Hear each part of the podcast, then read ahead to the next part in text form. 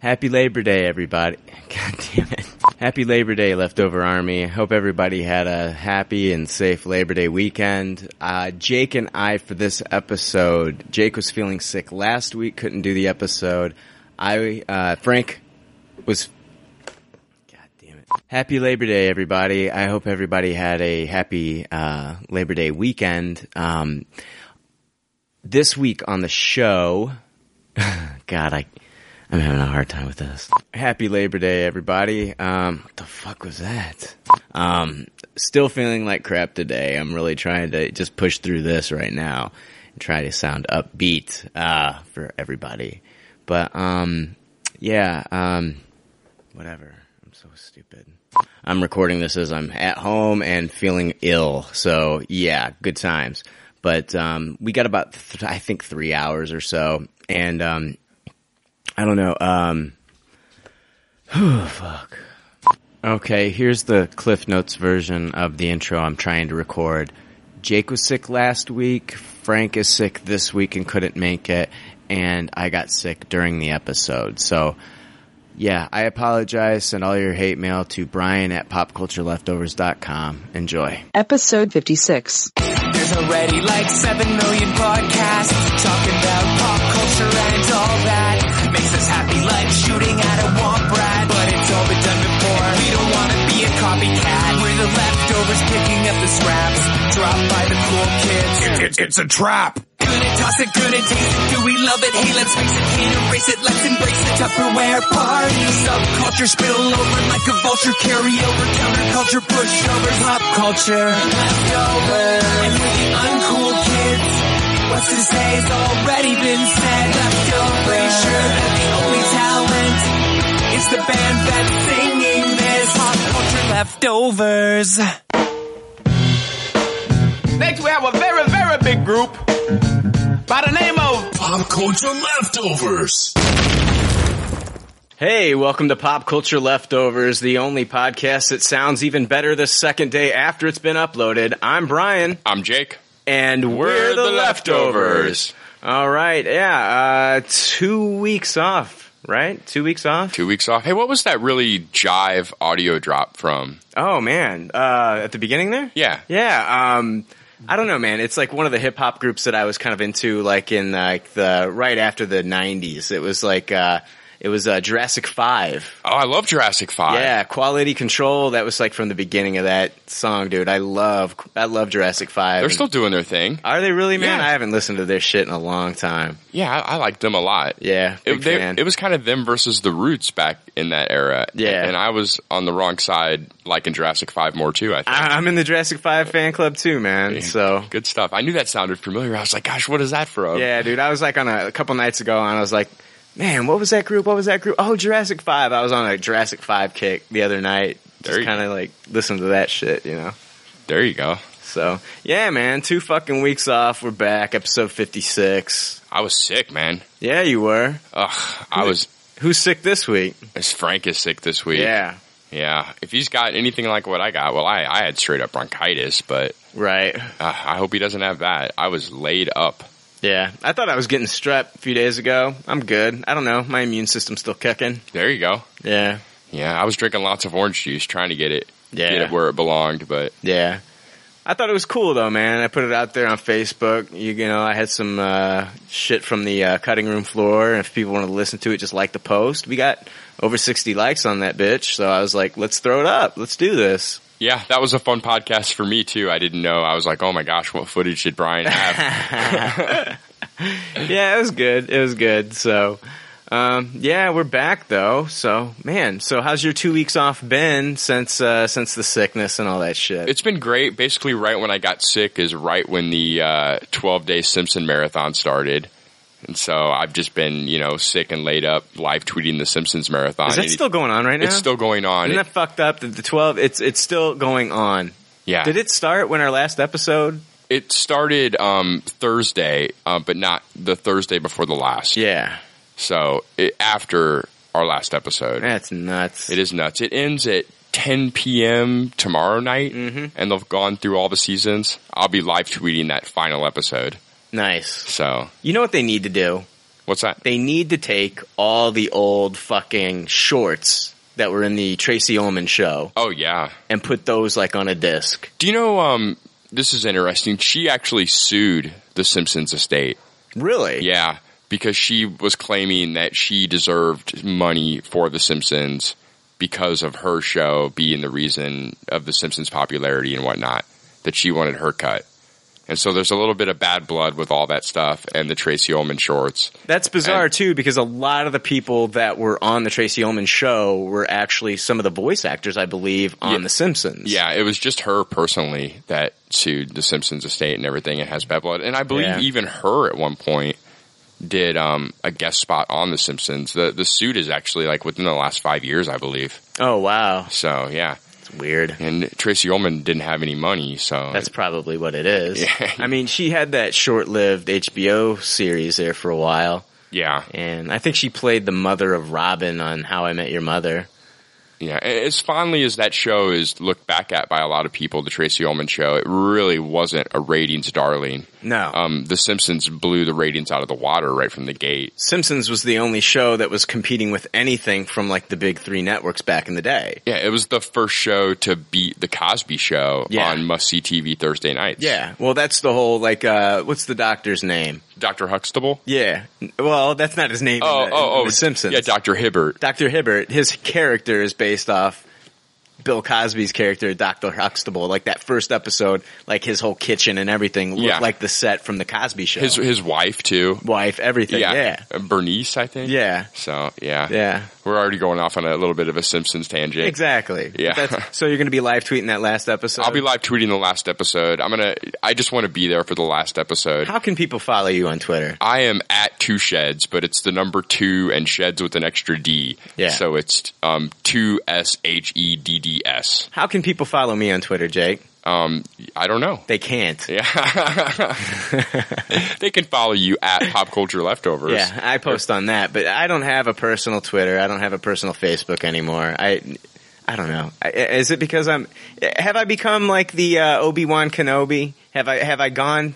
Have I gone over to that side where I'm just like a hermit against Well- social media when it comes to that shit? That kind of being the Obi Wan Kenobi kind of implies that at some point things are going to become so dire that you're going to come out of hiding and be back. Yeah, right? I, don't- I don't see that in the forefront. I don't want. You're no. more like you're more like the Yoda. You're away and you're Yeah. just you're just away until That's you're dead. true. That's true.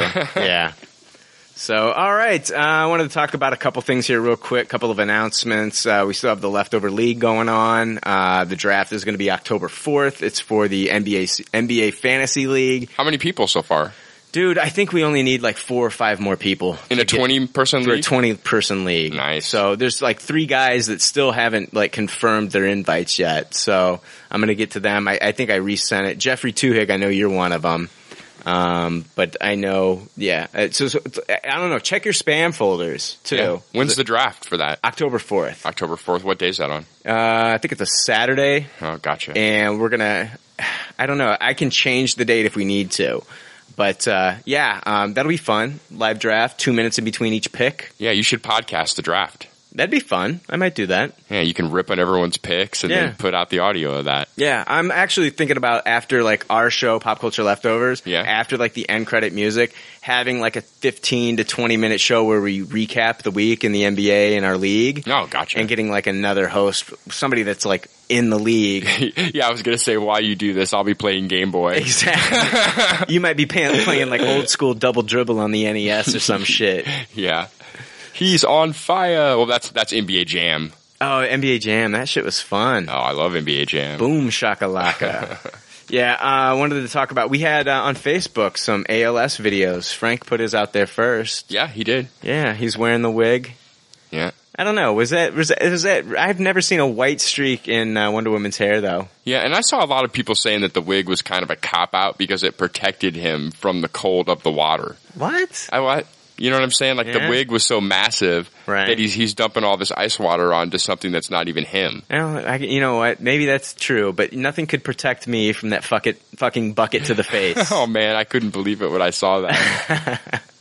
you really put yourself out there there. I really did. I said fuck it. Yeah, You know what I mean? I don't I care. hadn't seen anybody do the flash dance thing, so I was like, I'm gonna, I'm gonna do it. That's good stuff. I mean, it's hard to think of an original way to do the ice bucket challenge now Right. that you know 10 million people have done the ice bucket challenge. Yeah, true. So good, good on you. At least Yeah. you did it different than everyone else. I was like, I was kind of like in shock when that bucket hit me in the face. I didn't know, like, I was like, holy shit, am I gonna re-record this? And I was like, no, I'll leave it in there. Yeah, Yeah, that thing jacked me in the face, dude. I kind of had like a little welt on my lip there for a couple days. that was that was brutal. I got to tell you, I watched that at least six times. Oh man, and uh, Dan West, he put up a video. yeah, I saw Dan's. that was great. That was good. Good, good stuff. So, I, so I, you know, I got challenged last week to do it, and I copped out because I have the bronchitis. Yeah. Um, I, I plan on donating, but I, I'm, I want to figure out exactly where the exact place I need to donate is because I've been reading lots of articles about how there's been a little bit of faultiness going on with Oh, some of the really? donation sites and everything. Gotcha. And I don't want to goof up. If anyone out there knows like a reliable, you know, donation source, I'd post that on our Facebook page. I'd love to be able to know. yeah. I don't want to send my money to some guy that's going to buy a car right. and not like Yeah. actually help with the Lou Gehrig disease, Right. you know. just sent all your, you sent like all of your, uh, you know, 10, 15, 20 bucks to fucking Nigeria or something. You know what I mean? You know, um, this is terrible, but um, were you a fan of the Dennis Leary stand up? Yeah. Back in the day? Yeah. I used to watch the uh, London Underground shit too, where he used to host that stuff. He, d- he does that line that I can't help but always think about when we're talking about all this ice bucket challenge where he's like the he's like oh Lou Gehrig disease bet bet Lou Gehrig didn't see that one coming it's like oh, what a terrible joke Yeah. Um, hey, what about uh, some of the okay, some of the uh, ALS celebrity videos out there? Yeah. have you seen some? I've seen a bunch of them. Yeah. Which ones I'm have you trying to liked? think of what's what's been really memorable. I'm a big Survivor nut, so I've seen about like 30 different Survivors doing them. I haven't seen a single Survivor one. so- Yeah. Um. Gosh, who have I seen? The Ben Affleck one Mm-hmm. I saw. That was kind of funny. I didn't see that one. Oh, His wife's in it too. Um. Jennifer Garner. Um. Who else did I see? I saw Henry Cavill's Yeah. in the Superman suit. Yeah, they dun- they doused him like seven or eight times, I think. Yeah, he took a super the super ice bucket challenge. Uh-huh. Stan Lee. I didn't see Stan Lee's. Yeah, Stanley. Uh, during he was uh, he had a, an appearance at Wizard World Comic Con, and uh, he agreed to the challenge. Uh, the Wizard World CEO John Macaluso, uh, he was like, you know, saying, you know, get ready for all this cold water, blah blah blah, and then he drenched a Stanley Funko Pop figure instead. Oh, that's- So- what a cop out. Cop out, and then Stan. I actually thought that they were really going to do it, and he said he was scared stiff. so, um, but then Lee himself he challenged uh, President Barack Obama, the Russian President Va- Vladimir Putin, and then North Korean leader Kim Jong Un. Has anyone accepted? I don't know. I saw. I think I saw like a uh, one of the Sand people like do it to R two. R2D2. I was getting ready to bring that up too. Yeah. I, I saw that one. Yeah, I've seen a few. I I think I saw Mark Hamill's. Mark Hamill did do one. Yeah. Yeah, all, Saw- I all s- beardo Mark Hamill. I saw Robert Downey Jr. do it. I saw. oh yeah, I saw Chris Hemsworth do it. Uh, Yeah, uh, Charlie Sheen did it, but he did it with like a bucket of confetti or something. Oh jeez. Kind of lame. So Matt Damon did it with toilet water. really, Yeah, He's trying to say something about his last few movies? yeah. I don't know. Um. ah, Gosh, I'm trying to think. I saw. I've seen so many of them. It's all just a big blur of ice bucket challenges. I watched a um, ice bucket challenge fail video that you could have easily been a part of. It was pretty great stuff. It was like five minutes of people hitting themselves in the head with the bucket and all kinds of mishaps. You know? Well, see, okay, the reason I had two buckets, Yeah. is because I didn't know if it was going to go off with you know without a hitch, Yeah. and uh, so I had a second bucket just in case like the first bucket didn't li- like like the water didn't hit me in the face. Yeah. I, didn't had I had no idea that the whole fucking bucket was going to hit me in the face, so I still hit myself with the second bucket. Yeah, you should you should watch one of these uh, compilations. They're all over. They're pretty funny. Nice. It's five minutes of someone hitting themselves in the head with a steel bucket and such is pretty funny. Yeah. Got anything else before we jump into good pop, bad pop this week? Do you want to um, do you want to talk about the live tweeting of our show before we yeah, jump into yeah, good we pop should bad do that. pop? No, I want you to. Ta- yeah, you take control of that. You do that. Um, we we've got our new. Well, I'm ill prepared for this. I'm like, let me bring this up, and I'm not even ready to talk about Yeah, it. it was something that we've been having people do is if they want to, while they're listening to the episode, is they can live tweet the episode and their thoughts about the episode. And we've had a few people. I think uh, David Isaac's done it. Um, Um, yeah, um, it's at Brooke. what's that? Oh yeah, uh, she's like really into it. Yeah, and it was it's something that I brought up at the very end of one of our episodes too. Yeah. I asked if we could get some live tweeters. So the fact that we got you know four or five people doing it, I was really excited about it. Yeah. it seemed like it was right after you published the episode, Mm-hmm. within like the first couple hours of the episode going up. Yeah, Um, Brooke was on top of it, yeah. and then um, she did like the entire episode too. yeah, she did the entire episode. Gosh, I'm horrible. I'm like trying to find the stuff on my Twitter account, but I can't for nothing. Come on, Twitter, work work with me. There we go. There we go. Got it.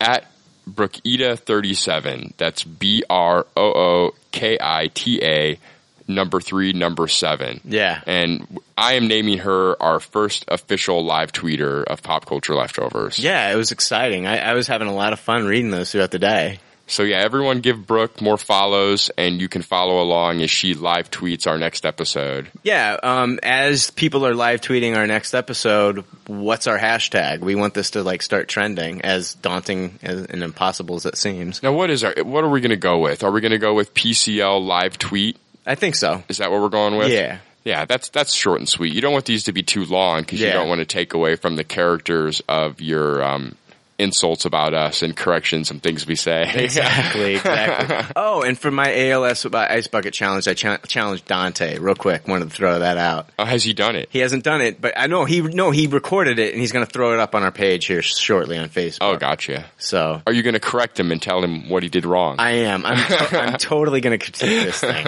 in every way. Oh, that's funny. So yeah, um, I appreciate all the live tweeting from everyone out there doing it. Um, we'll have to get better at this and concrete maybe the time that everyone can start the episode at the same time or something. Yeah, Eh, you But- know, not everybody's going to have the same time, and so like throughout the week, it'll be fun to just read these throughout the week too. Exactly. That's what's fun about it. Just tweet your opinions about the episode as you listen to it, and Right. that's all it really takes to be a pop culture leftovers live tweeter. Exactly. You can be just a mediocre live tweeter. but we we're a mediocre And- podcast. so, Exactly. yeah. All right. Good pop, bad pop. Let's do it. All right. Drop it. It is time for good pop, bad pop. Two weeks off from this. Oh yeah. Yeah. It's time for more leftover reviews with Good Pop, Bad Pop. All right, Good Pop, Bad Pop is where we talk about the things in the previous week or weeks that we either watched or read that we either liked or disliked. Sometimes throughout the show, we will rate things, and if you're new to the show, we want you to be familiar with our stupid ass rating system. It's been two weeks. I forget too. The rating system is simple. If the leftovers don't like something, they toss it. If they do like something, they suggest you taste it. And if it's brilliant, it gets a Tupperware rating. If all the leftovers love it, then it gets the pinnacle of success, a Tupperware party. Do you think people actually listen to our rating system when Clive goes over it? Because I mean, seriously, like, do they block out the rating system and are they just like entranced by this beautiful, creamy British accent? Oh, wow. You know what I mean? Yeah. Yeah, maybe. It's it's it's it's yeah. It's like butter. It's beautiful. I was just thinking about um our stupid rating system. And, and it's like we do this we do this thing so much and now it's like I say this stuff to people that have no idea what I'm talking about. Right, yeah. They're like, hey, so what'd you think about whatever movie? And I'm Oh, like, I know, you oh, got- I, I Tupperware that. Right. And they're like, what? I gotta stop myself from doing that, but I think about it. Yeah, Yeah. it's like you know, it's like people tell me like, "What do you think?" And I'm saying, "Oh, it was a taste it," and it's like I gotta stop myself from saying that It's like, oh, these people don't know what the fuck we're talking about. exactly because they don't listen to the show. They're smart. They're like, oh, that weirdo, he tasted it. I don't- stay away from that movie. Ex- exactly. yeah. So yeah, um, that's our rating system. If we don't like something, we toss it. If we like something, we taste it. And uh, if it's absolutely fucking amazing, it's a Tupperware. If we both fucking think it's amazing, it's a Tupperware party. There you go. All right. Okay. Let's see here. Um, First thing I wanted to talk about, Jake, you know those ads that they place before the movie where it says, It, like it, you wouldn't do this, would you? Or Oh yes, this yes, yes. With the would- guy in the hoodie. the guy in the hoodie, the dude in the hoodie, he's recording the film as the movie's going on, looking shady as fuck, right? Yeah. okay. They talk about how it can get you, you know, prison time. Well, apparently, this is not bullshit. No, Oh, it's not. This is not bullshit. BBC News shared the story of a gentleman, Philip Danks. He's 25 years old. He was sentenced by a judge in Wolverhampton for illegally f- filming from the back of the theater and uploading the movie Fast and Furious 6. I, my bet is he was wearing a fucking hoodie too. Oh man, this is a this is bad for everyone that likes hoodies. Yeah. Yeah, totally. It's like, well, don't wear him to the theater. Yeah, I think those commercials are kind of bad because honestly, I like the idea never occurred to me until the commercial. Yeah. And then I see the commercial, I'm like, oh shit, you know, my iPhone has really good video quality. So yeah, I, I could totally record this movie. Yeah. When the thought never had crossed my mind until Exactly. now I'm like, yeah, maybe I should do that. Well, they're almost, it's almost like they're teasing you, like they're like tempting you to do it. Yeah. Uh, you know what I mean? Yeah, exactly. Yeah. Just, just don't wear a hoodie. Don't look suspicious. Exactly. That's my tip. right. All right. So yeah, this guy Philip Danks, he's recording the movie Fast and Furious Six. The movie was then downloaded. His copy of this movie was then downloaded seven hundred thousand times, Oof. resulting in the loss of quote millions of pounds, according to the Federation Against Copyright Theft, which they're accurate. It's an acronym. It's fact. Yeah. I like that Federation Against Copyright Theft. That's good stuff. That's good stuff. There was no mention of whether or not he was wearing a hoodie, though. Uh, but I think I think it's implied. Wow, 700,000 downloads. Yeah, seven hundred thousand times.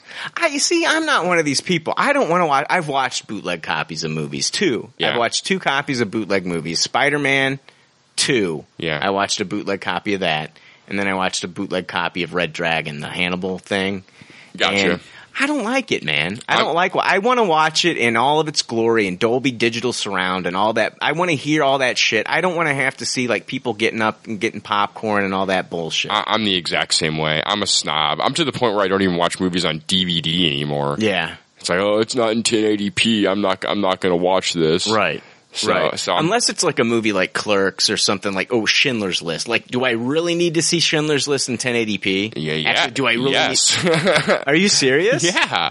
Come on, it's black and white. It, it has moments of color, and just because it's black and white doesn't take anything away from the definition. Clerks in 1080p. And the Clerks in 1080p, I completely agree with you. Yeah. But no, it's Schindler's List. That's a Spielberg masterpiece. It's gorgeous in I, 1080p. I guess it's just black and white movie to me. yeah, I don't know.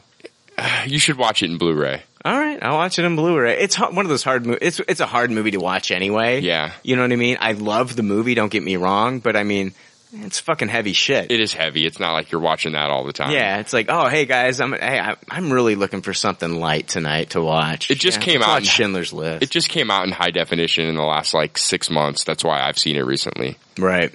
So The judge in this case said that uh, Phillips Dank's behavior was quote bold, arrogant, and cocksure. wow, nice. Yeah.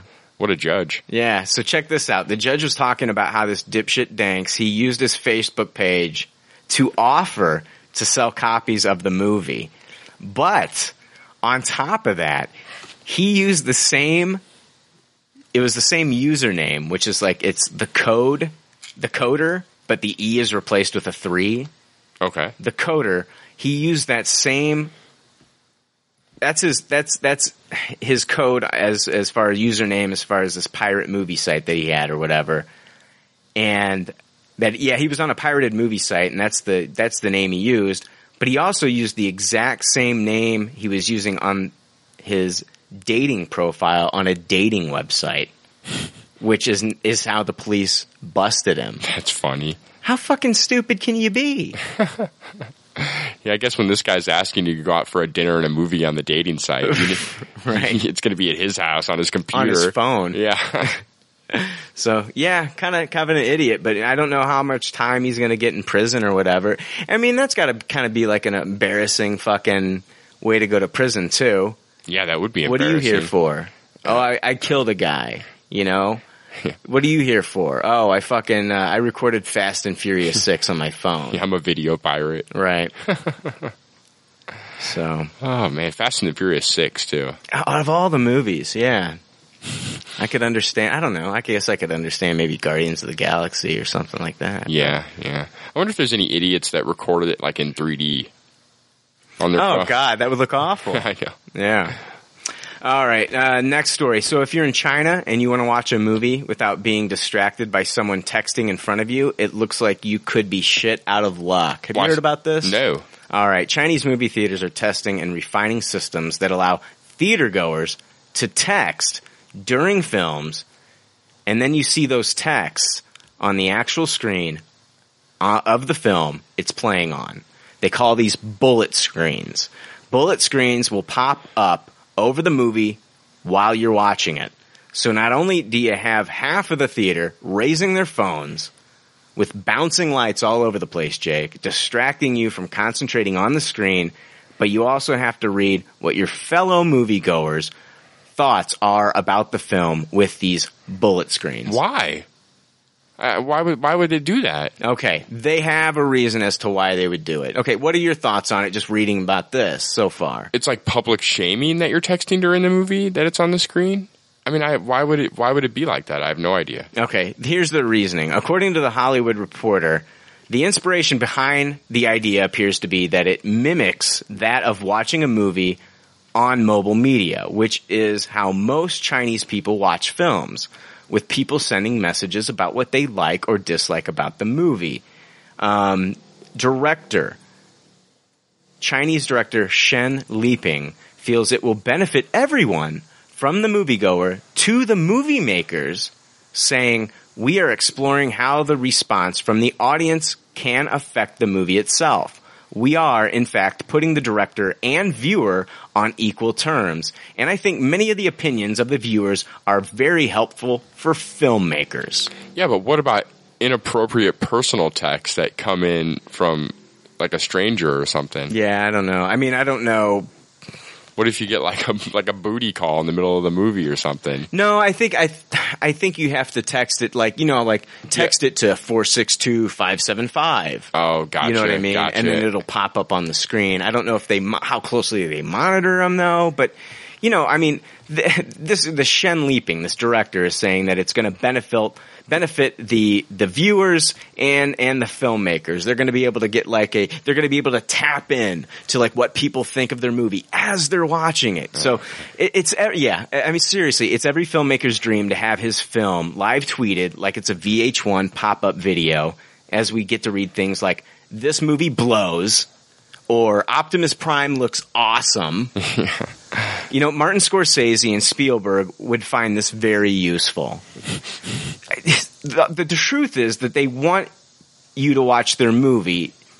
You you want to read about the movie? I think you should do it at home yeah. go on Fandango, go on all these movie websites, read about it there. Reading it as you're watching the movie kind of defeats the purpose of getting lost in a film and enjoying the film. Yeah, that that's pretty crazy. Mm-hmm. I don't even know what to think about it. I'd be I'd be tweeting stuff like, "Hey, guy in the fifth row, put your fucking phone down." Yeah, exactly. uh, they had a casual moviegoer that they interviewed about this, and he also thought that this was a great idea to watch movies. He said, This is a real way of watching a film. For us, it is exciting and fun. It is a reform in terms of the commercial model. It is just like when popcorn got into cinema for the first time a lot of people protested that it would affect the full the the film viewing experience.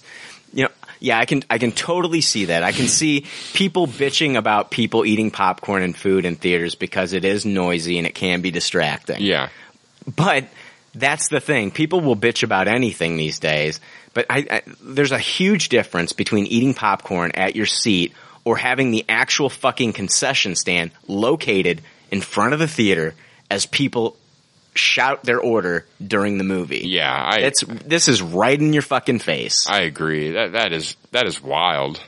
I like how popcorn is the uh, movie theater equivalent of sliced bread. Right. And this live live movie tweeting is the greatest thing since popcorn. Right.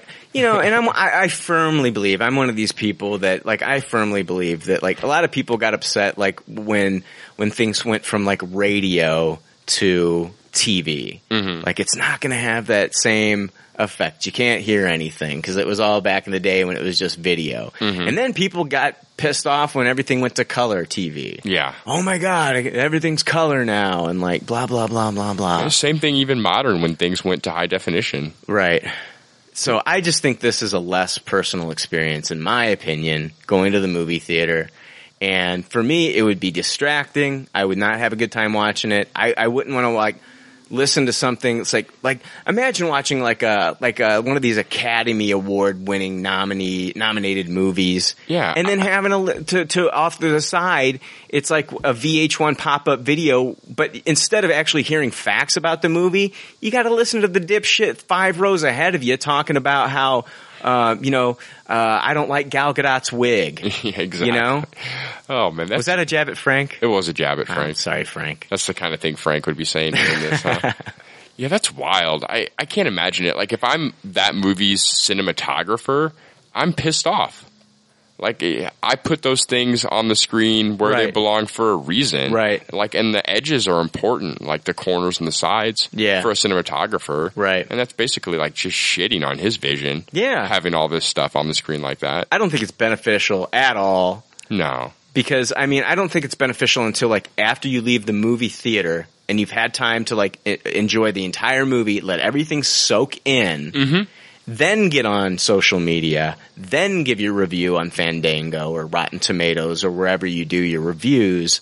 I think that's more beneficial. I agree. I was thinking along the same lines that maybe like I was trying to think of a positive way to use this technology. Right. And I was thinking maybe it would be fun if we do it with like the classics. Like let's go see Terminator 2 together. Yeah. And have this ability. Right. Let's go see Jurassic Park together. 'Cause and we've have all this seen ability. these movies. Yeah. Let's go see Empire Strikes Back together and have this ability. Yeah. And maybe that could actually be a fun use of this technology. That'll like get people back into the theaters to see those movies. yeah. you know and hopefully it'll be like a lot of beloved films where people can like talk about what they liked and didn't like about certain movies or whatever Yeah, or you can even do legendary bad movies. Like let's let's go see Showgirls and have Mm-hmm. Exactly. this ability. yeah and yeah, I, it it could be fun, but I completely agree. Like I don't want to go opening night to see Captain America three or Batman v Superman or Right. whatever, and then all these jackass opinions are all over the screen while I'm seeing this for the first time. exactly exactly and i mean i don't know i think a lot of these directors that are saying that it's a great idea now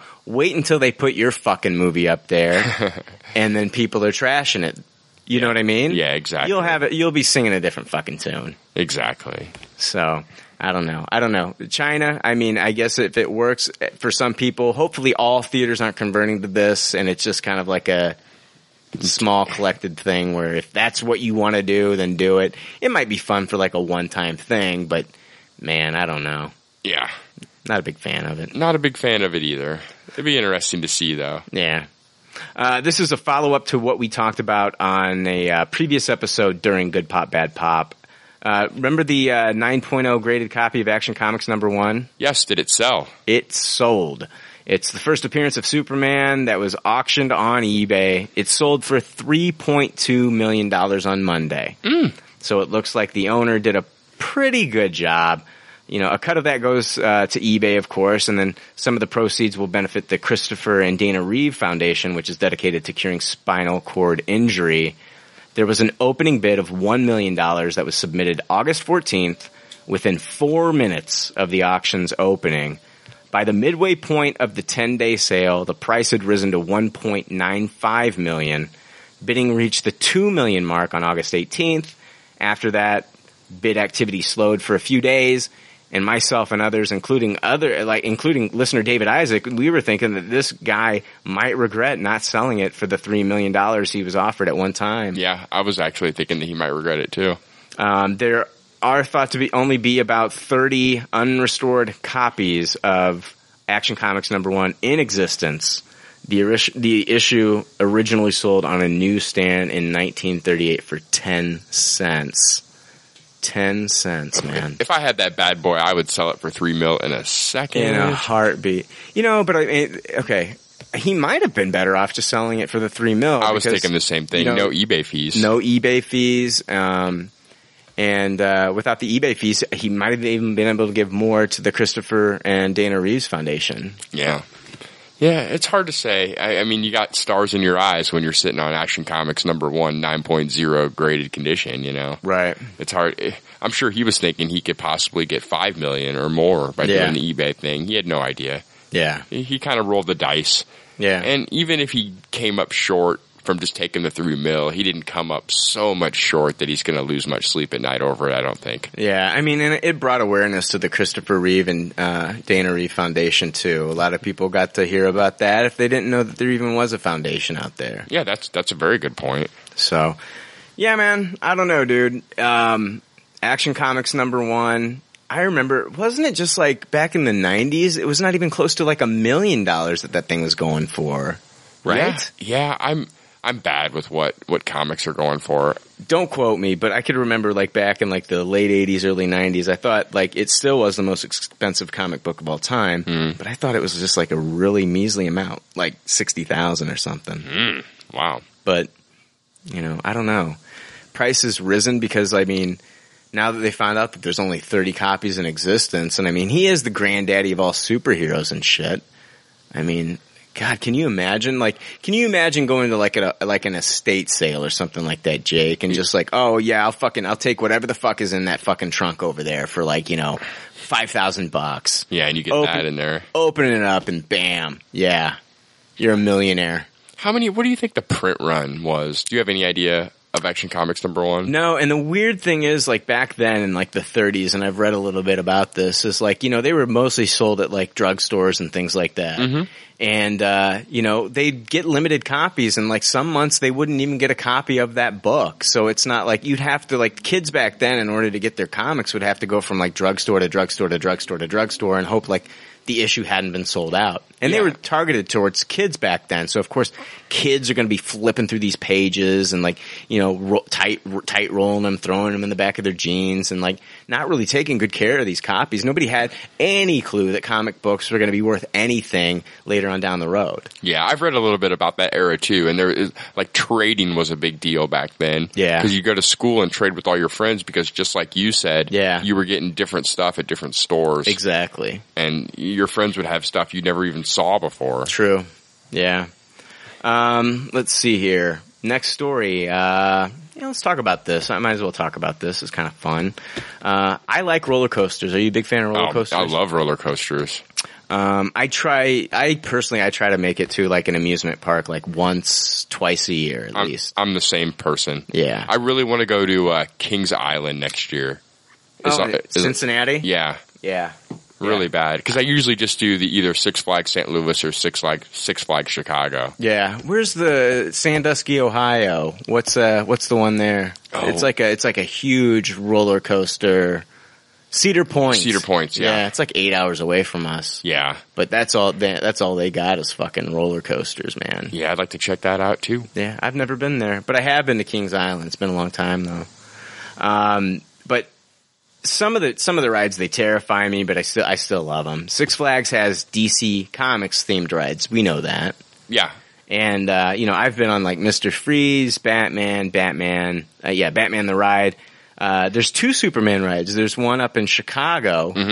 Which is the one where like you sit in it and then it like raises you up to where like you're actually like looking down like you're flying like Superman. yeah, it's super great. The rails above you instead of um below you, which is kind of really unique. So Right. when you're actually making the climb, you're just Yeah. like hanging there, looking below you as Yes. you rise up. It's pretty great. Now the one in St. Louis, the Superman the Red that they have is one of those towers that takes you up and then like drops you. Yeah, it's just the Tower of Power. I right. think. Yeah. Um, they're a lot of fun and I, I, I love going and riding these rides. Six Flags has announced a 2015 slate of new attractions at its 18 theme parks that includes the 3D interactive ride Justice League Battle for Metropolis, uh, a new roller coaster for Batman the Ride, the Joker Chaos Coaster, and the Harley Quinn Spin Sanity. Yeah, I read about this too. I'm Yeah. really excited. Yeah, they've got, if you go to Six Flags website, they've actually got videos of the concept art of what these rides are going to look like. The Batman ride looks fucking insane. Now, where is the uh, Where's the Justice League one going? Do you know which theme park? Yes, let me go over some of these real quick. Coming for the spring of 2015 at Six Flags over Texas and Six Flags St. Louis, which side note, I've been to both of them. I've been to Six Flags over Texas like 20 years ago. Oh, nice. Rode Big Texas and or the Big Texan or whatever the fuck it's called, but it's a, like an old wooden roller coaster and shit. That's And- cool. uh, but I've been there a long time ago. I'm sure they got totally different rides now, but um, they are getting both of these Six Flags and Six Flags Over Texas. They're getting Justice League Battle for Metropolis, which it's going to allow visitors equipped with special 3D glasses and a stun gun to explore the Hall of Justice, battle Lex Luthor and the Joker. They've kidnapped Superman, Batman, Wonder Woman, The Flash, Cyborg, Green Lantern, and Supergirl. Uh, the ride employs a combination of lasers, computer graphics, film elements, animatronics, as visitors board state of the art six passenger cars to search Metropolis for the villains and stop the Joker from infecting the city with laughing gas. Oh, that sounds awesome. That's Texas and St. Louis.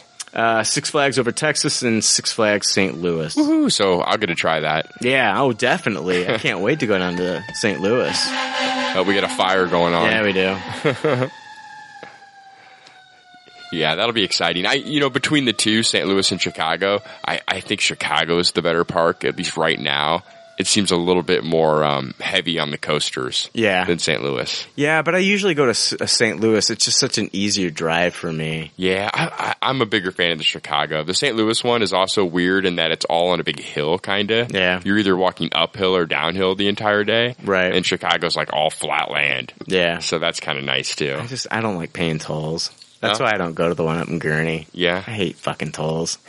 I hate tolls. just drive through the Easy Pass. yeah, it's true.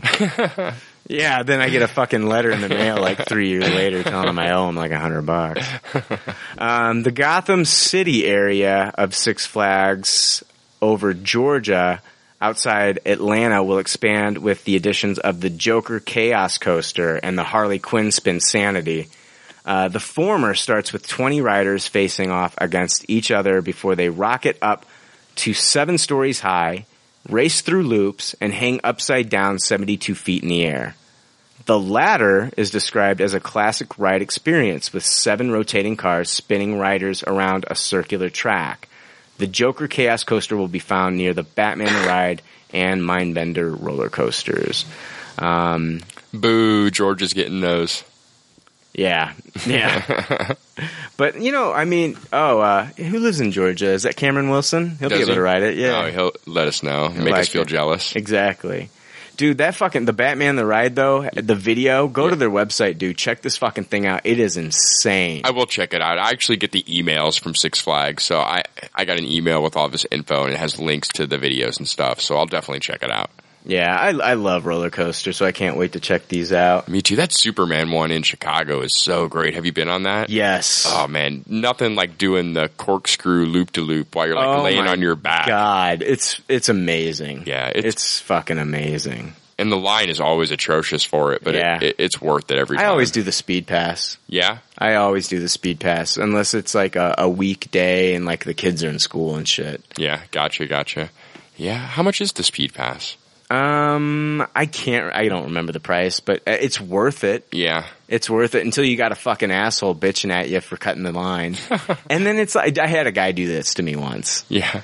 I was so pissed off. Yeah. Like, like, uh, I don't want to go into the You story. paid extra money. Everybody thinks I'm a dick anyway. I don't want to go into a story where I, where, where, where I justify me being a dick. yeah, but no, yeah, I paid for it. Yeah. That's the thing. Okay. So like, if you have a speed pass, you get to cut to like pretty much the front of the line. Yeah. And the guy looked at me, just assumed, and he goes, he goes, uh, there's a line. And I said, yeah, I'm well aware of that. And he's like, yeah, well, you can go to the back of it. And I'm like, no, I paid for the flash pass. This entitles me to cut in front of guys like you. and oh my God, me and him went back and forth, back and forth. I was so pissed. That's funny. Uh, nothing like getting into a fight at Six Flags in front of an entire crowd of people. yeah. So that's Yeah. good stuff. I got into a fight with a friend at Six Flags in front of a like t- entire group of people. It was during the Superman ride. Yeah. Yeah, he my buddy had lost his wallet on one of the roller coasters, and um, was just super upset about it and then like screaming at me about it, saying like, you know, getting upset at me that I didn't care enough about his wallet and I wasn't helping him enough to get it back and everything. Right. And it was like, man, I told you, you know, it was either on the, it's either you lost it on the coaster or we need to retrace your steps and figure out where it is. You know, we already did all that stuff. I was like, Yeah. I don't know what more you want me to do. I'm not going to ruin my entire day at Six Flags and everything. Right. And I mean, literally, like he's just like hollering at me and like all these people are watching and everything. It was crazy. I don't see how it's your fault. yeah, it, it was, it was nuts. Right. So yeah. They've got the I mean, you can rent lockers there. Yeah, it was funny. There was like these. I could tell there was these two girls because you know you're like crisscrossing back and forth in front of the Oh, same sure. people, and there was these two girls that were like every time they're like, "Yes, we're back in front of these two people. Oh, yeah. we can watch them go at each Free other." entertainment. Yeah, I don't blame them. Uh, I wanted to talk about this again. I think we might have talked about this on a previous episode. I'm not sure. Yeah. Or it might got, might have got caught out. Um, you know, back in the 90s, Tim Burton was set to direct a Superman movie Mm-hmm. that never was. Superman Lives was the title of the film, and the script was written by Kevin Smith, Mm-hmm. and the movie would star Nicolas Cage as Superman. We did talk about this on a previous podcast, Right. So the question is like, what happened? That's that's what that's what filmmaker John Schnapp is almost done with the production on the documentary titled "The Death of Superman Lives: What Happened." And to keep interest, he has released another trailer. Um, this was originally a Kickstarter that was funded back in March 2013. It raised 115,000 of a $98,000 goal. So apparently there is a desire to see what happened to the film and why it fell apart. There should be some really cool character designs that are revealed as well as hopefully interviews with those involved. I know that they do get Kevin Smith, they get um, Tim Burton in there. Uh, I don't think any Nicolas Cage. Oh, wow, I'm surprised he wouldn't want a, a paycheck. um, Yeah, true. I, I didn't get in on the Kickstarter, and I'm kind of kicking myself in the head for not doing it. Yeah, were, Um, were there some good incentives? Yeah, there were, but I also I found out recently that you can still get a copy if you go to fanbacked.com and donate now. Oh, nice. It's $50 for the DVD, $60 for the Blu-ray. It's signed by John Schnapp, and I think it's like a $5 shipping charge. oh, jeez.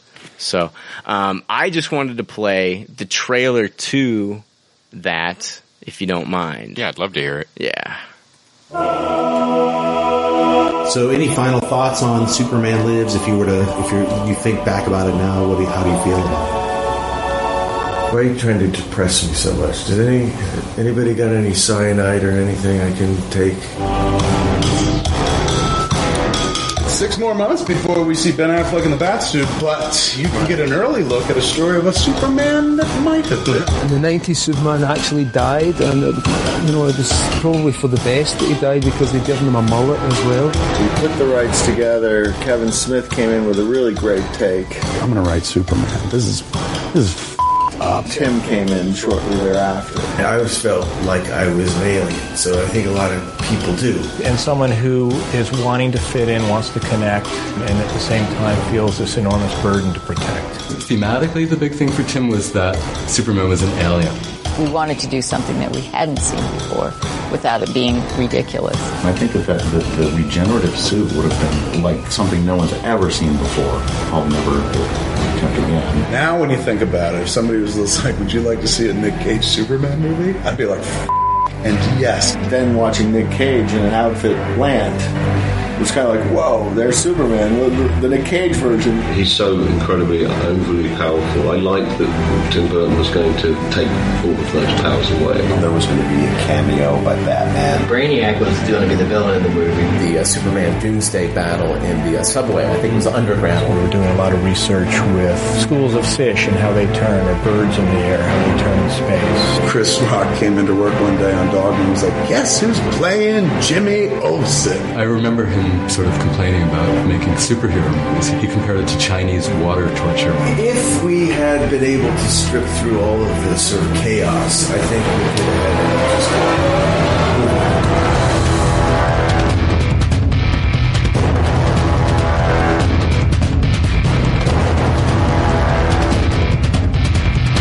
It's a movie I'd still like to see, and plus I would have been able to do a lot of cool monsters. It's uh, uncovering the past. I love it. It's kind of haunted me in a way, you know, the, the what if of it. It's the one costume I've never gotten to really make that I've always thought would have been like amazing. The Death of Superman Lives. What happened? You're going to find out. Kevin Smith's going to help tell it. I got involved, that's what happened, and then it died. It was truly the death of Superman. Yeah, so like definitely check out the trailer. It's still on fanback.com. That sounds great. I wish it had a wider release. I wish. Oh man, sixty-five bucks is kind of steep. It is steep, man. I'd love to see this thing. I think that's why I didn't like originally contribute to it, you know, on Kickstarter because of the price. Yeah. I've already spent a lot. I spent like close I think I spent like close to like 50 bucks on that Roger Corman Fantastic 4 thing that I still haven't gotten from Indiegogo. Oh, yeah. And you know, that doesn't even feature any footage from the movie at all because Mm. they can't legally get the rights to show any of the of the movie. Hmm. But this is really fucking cool. Like if you watch the trailer, Yeah. they do show Nicolas Cage in the suit and they show what this regenerative regenerative suit does while he while he's wearing it, like the effects on this suit and shit like that. I would love to just say- for Hollywood just to say fuck it, let's make this movie. We'll keep it s- totally separate. Yeah. Keep it totally separate from everything that's going on with the Batman v Superman and just make this movie now. Yeah. So people can see you know what this movie was going to be all about. Cast Nicolas Cage, man. It would be a fun movie just because we know it's not. We're not going to take it seriously. It's just kind of like fan service saying this is the movie that would have came out in 1999. Let's check it out. Let's see where it went. I mean, I thought that they were going to have like. It, it sounds like they were going to have Doomsday in it. I heard Brainiac was going to be in it. Yeah, is that true that uh, Chris Rock was going to be Jimmy Olsen? Yes, it's totally true. Oh wow, That's I, I th- that's that's what I'm hearing. Yeah, that's crazy. Yeah, there's so many different rumors about this. So, and I know like um, the next one I want to see is like uh, a documentary about the J.J. Abrams Superman that never got made. Yeah, He was supposed to write the screenplay for uh, it's called Superman Flyby. they didn't get as deep into that though. I don't think Right. as they did with this. I Right. mean, they were like full blown into this. Yeah, I mean they had already had some of the props made. Yeah, lots of pre-production. Lots of pre-production. I mean, yeah, and uh, Superman had a fucking like mullet. It was uh, uh Nicholas Cage had like long hair in this. Yeah, just like in the uh, what was it Con Dan, Air. Dan Jurgens drawn Yeah. Death of Superman. yeah, He had yeah. the raging mullet back in then, the curly raging mullet. Uh huh. I man, I can't. I want to see this, but man, yeah, 50, 60 bucks is steep. Yeah, uh, hopefully, gosh, yeah, hopefully these guys get more more backing, and we can see this, you know, on a streaming service or, you know, What they're trying to do now is raise, I think, like another, uh, like another eighty thousand dollars or something on Yeah. this fanback.com, so they can actually recreate some of the scenes that would have taken place in the movie. oh, jeez. So basically, they're they're not finished yet with the final product. is Not at all. Where we're at, not close. Gotcha. Huh, Jeez.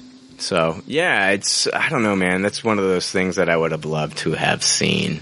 Yeah, I wish it would have happened. Um, I, I agree with you. Let's do it now. Uh, Tim Burton needs kind of that kick in the ass Yeah. with his career. Yeah. Maybe this. I don't know if I wanted to see it back in '99. Yeah. I think it's better that it kind of fell off. And now it's like I- if they made it now, I think people would appreciate it a lot more because of like uh, the veil of mystery behind it. Mm-hmm. You know what I mean? Like this is the movie. This is what it would have been. Yeah, and I and I agree with like you can't imagine Nicolas Cage being Superman in '99, but now we've seen so many different takes on the genre, Right. That it seems completely plausible. Yeah. So Yeah. Um, I wanted to talk about this. I thought this was really, really fucking cool. Chris Pratt has done the ALS Ice Bucket Challenge for charity, but he has not stopped there and continues to be a pretty awesome human being when he co uh, coordinated uh, with Marvel and the Children's Miracle Network Hospital to create a special screening of Guardians of the Galaxy for young patients who weren't able to visit the theaters to see this movie on their own. Chris Pratt dressed as Star Lord. Yeah, pretty awesome. Hung out at the hospital for three hours, playing with the kids, taking photos, signing autographs, and giving out movie themed toys. Um, I mean, I mean, he was he was playing Legos, putting together Legos with them, just hanging out, wearing the Star Lord uh, I saw a bunch of pictures of it. Yeah. He was letting the kids put on the Star Lord jacket. How, Yeah. how fucking cool is that? It was very cool. Um, so uh, here's uh, an interview with uh, Chris Pratt before he had actually done this, talking about how he would love to visit kids in the hospital. Eventually, yeah. there we go. Well, when the movie releases, are you prepared to be a, a hero to thousands of kids? I mean, what will that mean to you? Yeah. That's probably going to happen, right? Yeah. I stole the jacket and some of the wardrobe so that if this movie comes out and does what everyone hopes it can, I can follow the example of someone, say like a Russell Wilson, you know, and like go visit kids, like a child. Go, I would love to go. If, if it was a big enough movie to where a kid, it would mean something to a kid who's sick in a hospital for Peter Quill or Star Lord to come visit him, I'll do that. I think that's awesome, man. That would be, that would give me real meaning for this movie, you know. Right now it means high profile, cool jobs coming up, a big, big press tour and all the excitement of it all. But n- none of that really means anything. What means to, what the coolest things would be that my son can one day see this and that maybe I could go affect some kids in a positive way. Be a good role model for them. That's aw- that's awesome, isn't it? Yeah, I, I had known that he had stolen his costume for that reason. I thought that was awesome in Yeah. the first place that he did that. Right. So c- yeah, because I'd read that they asked him about it, and then he told them that that's why he took it, and then Yeah. they were like, "Uh, I guess we can't ask for it back. That's a good reason." yeah, but it sounds like he, you know, Yeah. Uh-huh. he, he coordinated this with Marvel. Yeah. and it sounds like you know, I mean, it's good stuff, man. It is good stuff. You yeah, know? he's he's great. Chris Pratt is great. Yeah. I like him more and more the more I see of him. Yeah, you know, I, I love it when stars are they Su- they humble. They're humble, and and, and they use their um, you know celebrity power not just to like promote themselves, promote the movie. Sure, this promoted the movie somewhat, but these kids wouldn't have been able to see it. You know, I mean, they probably can't leave the hospital. You Yeah. know, and some of them may have never been able to see this movie. And what kid doesn't want to see a movie like Guardians of the Galaxy? It is it is a fun movie for kids and adults. And I mean, you know, I it's just it's a great memory for these kids who some of them probably have terminal diseases and and you know might not ever get out of that hospital and and for somebody like him to come in there and you know play like he is Star Lord and for Yeah. these kids to just be able to interact with him how how cool and amazing is that? Oh, no kidding! I would freak out if I was I was in that hospital and Star Lord showed up. Yeah. So that's great, and and getting to see the movie when you can't leave the hospital. Yeah. I mean, how great is that? It's it's one thing to see the movie. It's another thing to get to watch it with Peter Quill. Yeah, that's insane. I, back in uh, 2005, I won a trip to Las Vegas to watch the Final Four, and part of that was I got to watch it with uh, um, James Worthy, one of the 50 greatest NBA players of all time, who played uh, college basketball uh, with Michael Jordan. And me being a huge basketball fan and being able to watch it with a guy who's one of the 50 greatest players, one of the best Lakers to ever play in the game, won like four championships with Magic Johnson. That's something I'll always remember. And, you know, I can't imagine what these kids like later on in their life. They're always going to have this story. S- The ones that the ones that do pull through and Yeah. make it through this, and and you know, I, I pray that they all do. But you know, the ones that do make it through this, he is going to be a positive influence on these kids for the rest of their life. Just meeting him and remembering this, I, I think it's an awesome thing. And uh, more more stars should be doing stuff like this. I know a lot of them do. We had Lady Sif, the actress who Mhm. played played Lady Sif. She visited the hospitals and she went in there in her Sif outfit and stuff like that. That's that's why that's why these movies are, are, are special because when when when the stars actually take it to the kids and and connect with them, I think it's awesome. It would be awesome. Yeah, I mean, definitely, especially in the superhero genre. Yeah. I mean, those people that they could cheer any kid up. Yeah. I mean, just imagine if like Henry Cavill and Ben Affleck showed up at a hospital Right. as Superman and Batman. I Yeah. mean, that would that would be Yeah. Uh, explosive. Absolutely. So, Well, Christian Bale after the whole uh, oh yeah, after the whole shooting, shooting thing up in is it Colorado at Yeah. the theater? Yeah, visiting kids in the hospital and stuff like that. I thought it was absolutely fantastic. Yeah, that was fantastic. You know, so All right, hey, we're going to take a little bit of a break. We got more good pop, bad pop, but I want to take a little bit of a break here. We'll come back and uh, finish up good pop, bad pop. Later, y'all. Potty break time. Hey, yo, my quality control captivates your party patrol. Yo, my body and soul mobile. The bell tolls like the rhythm explode. Big bad and bold, big boys or bold. Many styles we hold. Let the story be told. Whether platinum or gold, we use breath control. So let the beat unfold. Intro on drum roll. We beat the lick like E-Tash and J-Bo. We harass like we was the Bobo. We can rule the world without Curtis and still blow. Finesse from SP to Casio. Your chance ain't deaf, you ain't. And we're back. Hey, Jake, uh, we're going to wrap up some good pop, bad pop. What do you got for us, man? Well, like I said, um, I you know I've been sick, and all I did is kind of watch The Simpsons, and I'm going to talk a little bit more about that before we move on. But bef before we do that, I want to talk about um, something else. I um, you know, I Brian said in, in an earlier podcast that we don't want to like ever sell out. We want to keep it like old school MTV days when it's fun and not be Yeah, sellouts for now. For now, Even MTV sold out eventually. yeah, I gue- I guess, I guess. but I um I subscribe to this company called Skoshbox, and I enjoy it so much. So I actually reached out to them to see if there was any way they could supply some prizes that we could give out to listeners. And they responded to me a couple months later because they were in the middle of um, moving headquarters, it seemed. But they were all about that. So I would like to talk about the product and Yeah. give the listeners a chance to try it out themselves. Fucking sellout. I know. I, Christ, cue the sellout drop here. Play the Uh. play the real big fish song at the on the next break. You know. Yeah. But um, anyway, it's um Skoshbox. It's basically like a monthly assortment of Japanese candies and treats, like just funky kind of treats that you can't get anywhere here in the states. Right. Mm-hmm. Ranging from all kinds of stuff. So it's like okay, so it's like kind of like the, the the fruit of the month or whatever the fuck. You yeah, know, like jam of the month, or, Yeah. or whatever cheese of the month, or cheese of whatever. the month. Yeah, and it's um it's twelve bucks a month. There's no tax, no shipping. It's just a flat twelve bucks, and then every month and the first week of the month, you get a box of goodies, basically, Right. Candies and snacks and all kinds of stuff. Yeah. And so Scotchbox, they said, um, we'll supply you with one of our monthly subscriptions, which they sent to us, and we got this week Yeah. and we'll give two listeners a free monthly subscription. And all that they ask is that you either like their Facebook page or follow them on Twitter. How do you spell Skoshbox? You spell it S K. Let me S K O S H B O X. Skoshbox. Okay.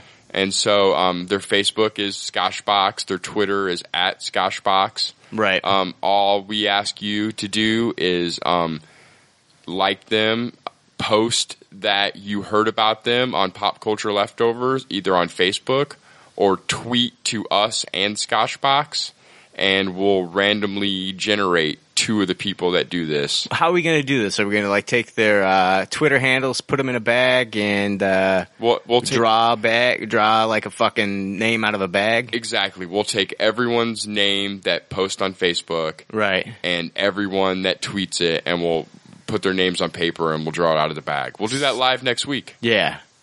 And so, like I Are said, we going to do it next week, or we gonna give this episode a little bit of time to marinate? Let's give it two weeks. Two ca- weeks. Good call. In Yeah. two weeks, we'll pull the names live.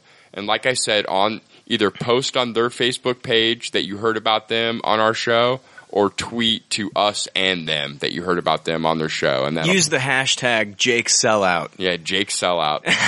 I'm fucking with you. That's a good hashtag. I though. like it. but it's super fun, and I no, but you believe in the product because don't you're a subscriber, right? exactly. I've been a so sub- it's not it's it's not like you getting on here and just like contacting random people about shit. No, this is something you like and you believe in. Exactly. I've been doing it since January and I love it. It's like every once a month I forget about it basically. Yeah. And I come home and I get the mail and it's like a box of candies and goodies. Right. And sometimes the stuff is so good. I'm like, "Oh, I wish I could go to the store and buy like 8 packs of this." Yeah. Or whatever. And sometimes they do sell, they have extras of this stuff. but not always. And it's usually just a couple of the items in each box. Yeah, I went to the website, and sometimes they have like uh, themed candies too for like different holidays and shit like that. Exactly. It's pretty neat stuff. And so they sent us a box, and we're going to open the box. Okay, Jake. Now this is no, this is what I'm worried about. Okay, Yeah. because I know you're a big fan of the old Scotch box. Yeah. and you know, and, and, and you like it. Now, I are you going to let me eat something here live on the air? Yeah. Okay, and I'm going to give my honest opinion, right? Yeah. Okay. And, and to be honest, some of the stuff I don't like either when I get it. Right. That's kind of the fun of it. Yeah. Is to what crazy stuff are they going to give right me? now, they're- I'm not going to be eating anything like fucking like uh, chocolate covered grasshoppers or anything No, like that. There's right? sometimes there's pretty outlandish stuff. Really? Like Yeah. what? What are the outla- outlandish stuff? One time I had pickled squid. are you fu- real fucking squid? Yeah. Holy fuck. Pickled squid pieces. Right. And no one ate those. I offered them to everyone Squid in the house. pickles. Yeah. Pickled squid pieces. Pickled squid pieces. Yeah, it was it was interesting. What's their fucking like? You know, here we've got the uh, what is it? The Vlasic stork.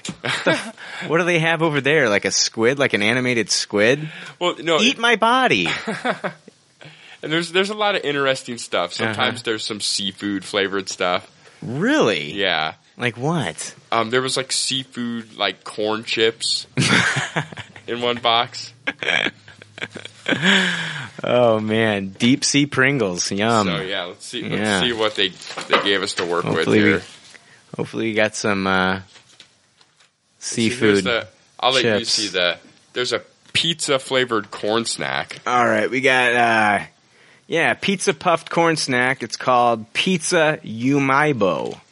And uh, then we got Dragon Ball gum from the Dragon Ball Z. Hahine baby veggie. These are soft baby senbei with spinach, tomato, pumpkin, carrots, and apples. That sounds interesting. That does sound Let me see interesting. what the picture of that looks like. Is that It's the yeah, that one right there. Yeah, that's exactly what you're holding. All right, what else we got? We got utility truck Ramoon candy. Blow through the ho- yeah, you blow through the hole to whistle. So yeah, okay. Matcha look adult series crispy green tea chocolate. Ooh, Mario chocolate crisps, chocolate baked baked wheat puffs. Yeah, Mac- ooh macadamia nut Oreo bar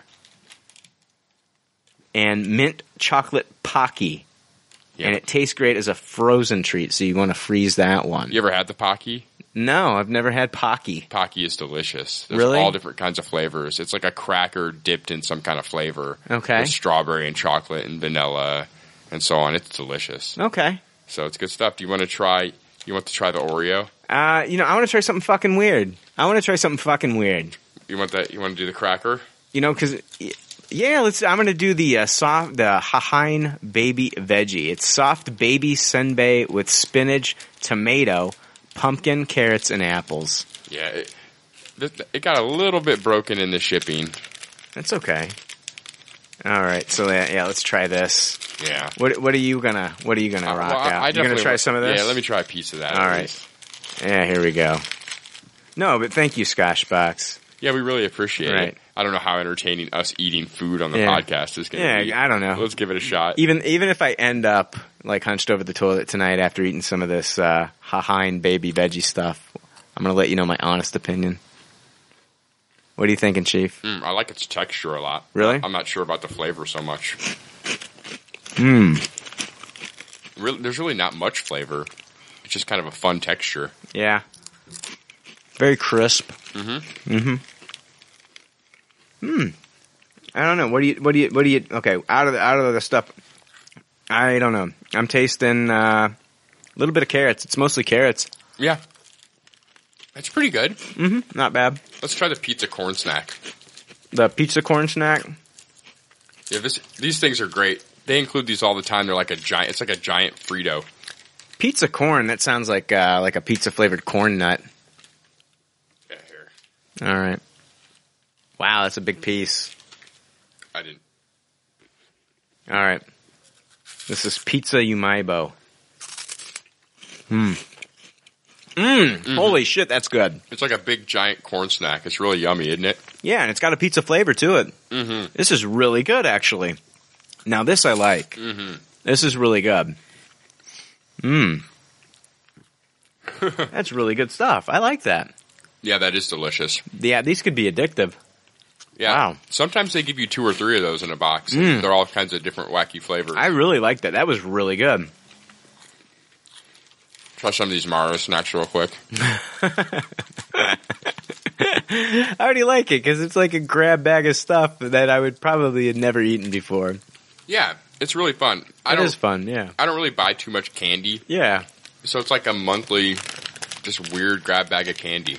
These are cho- these are the Mario chocolate crisps. They are chocolate baked wheat puffs. I like that already. It sounds good. Yeah, they're delicious.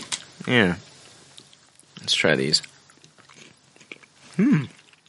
Lots of interesting textures in foods that you don't get in candy in America. Does this taste like a? It, just, it kind of tastes like a Kit Kat. Mm-hmm. Hmm. Yeah, those are yummy. Yeah. Good stuff. Those are yummy. So I'm eating and trying to talk. So thanks a lot, Scotchbox. Yo, thank you. It's really good. I liked it. And I'm telling you, it's worth um, trying to enter the contest. Um, Scotchbox themselves is going to ship out the prizes, so you won't have to worry about me and Brian being slow as fuck like we normally are on all the contests and shit. exactly. So that's the really good news. Mm. We pick our winners. We tell Scotchbox who won, and they're going to personally send out the two winners. Now, out of these three that we had today, which one's your favorite? Mm, I think the pizza corn snack. I'm going with pizza corn snack too, man. Yeah, that thing was delicious. It was. It tasted. It did taste like a pizza. Yeah, and let's. You know what? We have two prizes. Let's do one for Facebook and one for Twitter. One for Facebook, one for Twitter. That'll make it easy. Sounds good. So, and you have a chance to enter twice if you can do both. Yeah. You can't win both, Right. but you can enter twice if Yeah. you do Facebook and Twitter. Yeah, we'll just put your name in. in bo- both bags. Yeah. All right. Thank you, Scotchbox. So yeah, now I got to stop, stop eating so I can talk about other stuff. Huh? Right. No, I was pleasantly surprised. Yeah, here I'll give you the Oreo for later. Oh yeah, I'll definitely want the macadamia nut Oreo bar. It's awesome. Yeah, dude. Last month they had green tea flavored Kit Kat bar. Really? And it was delicious. Oh, that's awesome. I don't know. I used to I used to work at a bank, and a lot of like the Chinese students uh, would come in.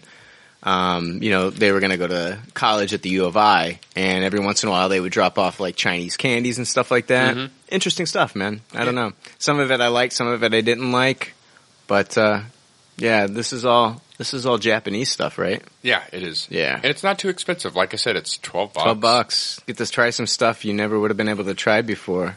Very cool. All right, yeah. Thank you, Scotchbox. Good stuff. Good stuff. I don't know. I might start doing this now. Yeah, it's super fun. Yeah. It's it's impressive to people too. Like it's fun to bust it out and share your wacky shit with people. Right. Yeah. Yeah, dude. I'm seriously like I'm craving more of that pizza, that corn snack. That was really good. yeah, for sure. At first you were like, "Oh, I think you gave me too big of a piece," and then you're just like, "Arr, arr, Yeah, arr." shit, man. I could have ate that whole fucking log by myself. It was really good stuff. Let me get this all this stuff out of the way, and we'll continue going here. Yeah. I'll pause. All right, good deal. All right, yeah, we are back. Um, we had to clean up our Scotchbox mess. Yeah. mess.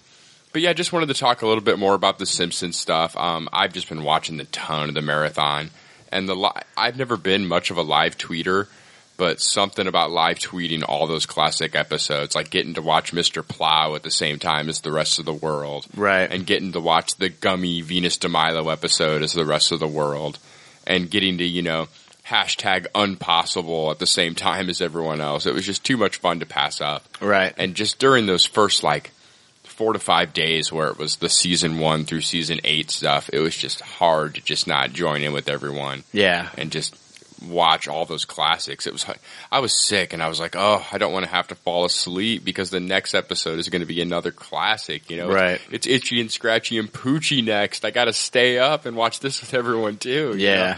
and it was just it was crazy. Like what a cultural event and what a phenomenon that The Simpsons is. Oh, absolutely. It's just crazy to think 25 years, you know, and I'm 36, so it's Yeah. I was watching all these first couple seasons when I was 11, 12 years old. Same here. And it- it's just wild to Yeah. think that it's still going.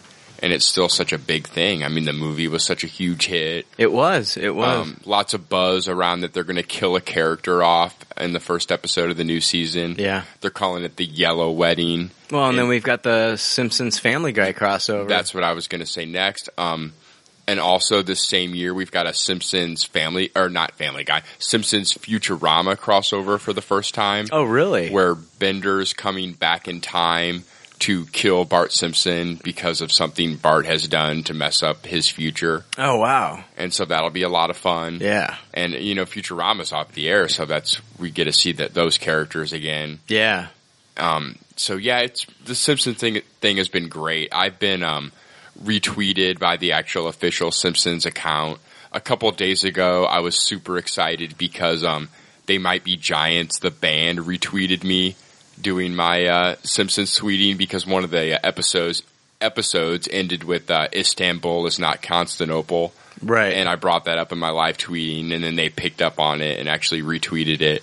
Very cool. And I think I got like over 20 favorites on that tweet, which is the most I've ever gotten because like an official band retweeted. me. Right, yeah. So I was just like, I'm all sickly going, yo, yay, I'm getting retweeted. That's cool. So it was just, it was the most fun I've ever had on Twitter, to be honest with you. I mean, think about all the uh, cameos that that show has had over the years. I think it's been the most cameoed show ever. Yeah. Right? One of the most fun episodes to rewatch with everyone was where they do the Bimon Sci-Fi Con Mhm. and Mark Hamill's in the episode. Yeah. And he takes down a Wonder Woman cardboard stand up with the lightsaber and everything. Yeah. Mark Hamill was a great guest. But yeah, you're right. Just guest after guest after guest. Mickey Rooney. Yeah. Hell, Gary Coleman was in an episode. Exactly. I um, saw an episode with um, Alan Moore where Millhouse tried to get him to sign a Watchmen Babies comic book, Right. and Alan Moore snaps out on him for it and That's complains awesome. about everything. So all a big sellout and everything. yeah. Um, in that same episode, it had um, Dan Close who drew Ghost World, and um, he complains that he just wants to draw Batman, and all he does is draw Batman utility belts and has a sketchbook full of Batman utility belts, Right. Which is pretty funny Yeah. and yeah, just tons of great guest stars.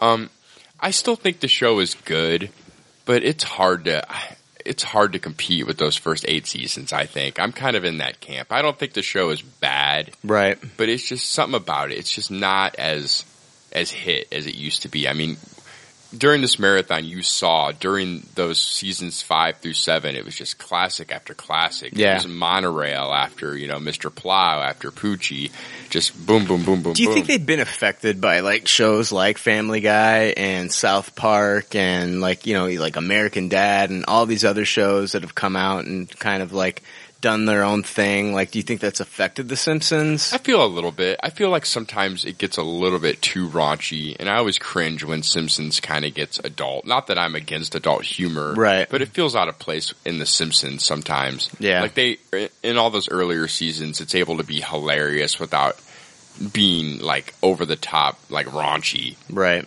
And so when they when they do those kind of gags, like I saw an episode where Homer said "oh shit" and they bleeped out "shit," Mhm. and I was like, I feel like in a previous season, Homer just would have said a funny word or term, right, instead of just blatantly saying something that needed bleeped out. Yeah. You know, he would have said "dough" or just a just a funnier word. You know, Yeah. Yeah. And I felt like it was kind of cheap and I, Forced. yeah, exactly. Yeah. I mean, but the animation is still top notch. I saw a newer episode where they did a parody of uh, Eternal Sunshine, uh, the uh, Spotless. I, Eternal Sunshine of the Spotless Mind. yeah, and they Yeah. did the fast forward Homer life. And, Right. like the animation was great, and it was a really neat gag. And it, it may not be as funny, but I think the animation is really top notch, and they do a lot of really cool visual stuff that they never did in the, in the days. So it's still worth watching. Yeah. and there's still some really classic episodes. I'll go through Simpsons phases. Like I didn't watch last season. Yeah. But like the previous three or four I'd been watching religiously. Yeah. So I'll go through phases. And it's nostalgia for me. Just wanting to go back and see what the characters are up to now and blah blah blah blah blah. So Yeah, and they're good at doing the big events. Even back in the in the old Yeah. days, they did the Who Shot Mr. Burns. Oh yeah, those are great. Yeah. Yeah. And, and that was like the season ender and a season opener. Right. And it was like a Butterfinger tie in. Yeah. Where you had to get the Butterfinger wrapper with the person that did the murder and everything. When do you think that this is going to end? I mean, is is this all leading up to like an ending? I mean, you know, I mean, it seems like the it seems like everybody still wants to keep it going. Yeah, I have no idea. I um I saw Al Jean talk about a ending idea that he pitched, which I thought was interesting. Uh-huh. And he pitched the idea that the very last episode end with them showing up at the Christmas pageant that they are at when the first episode opens. Okay. The Christmas special, if you know Right. what I'm talking Yeah. about. Yeah. Yeah. It just so the whole thing was one big circular like time thing. Okay. That it all just was an endless loop of Simpsons. Right. And that's the idea he's pitched for how the whole series ends. Yeah. Which I thought that was kind of fascinating. I just can't imagine a world without The Simpsons. I mean, they've been with this for like, was it three decades now? It came out in 89 for crying out loud. I just feel like Homer Simpson is not Kermit the Frog, right? I think as soon as Dan Castanella can't do Homer Simpson, Right. Yo, definitely. then we're done. Yeah. Like, we're not going to have anyone come in and be Homer. But do you think they'll even try? I can see maybe in the future a live action Homer, Right.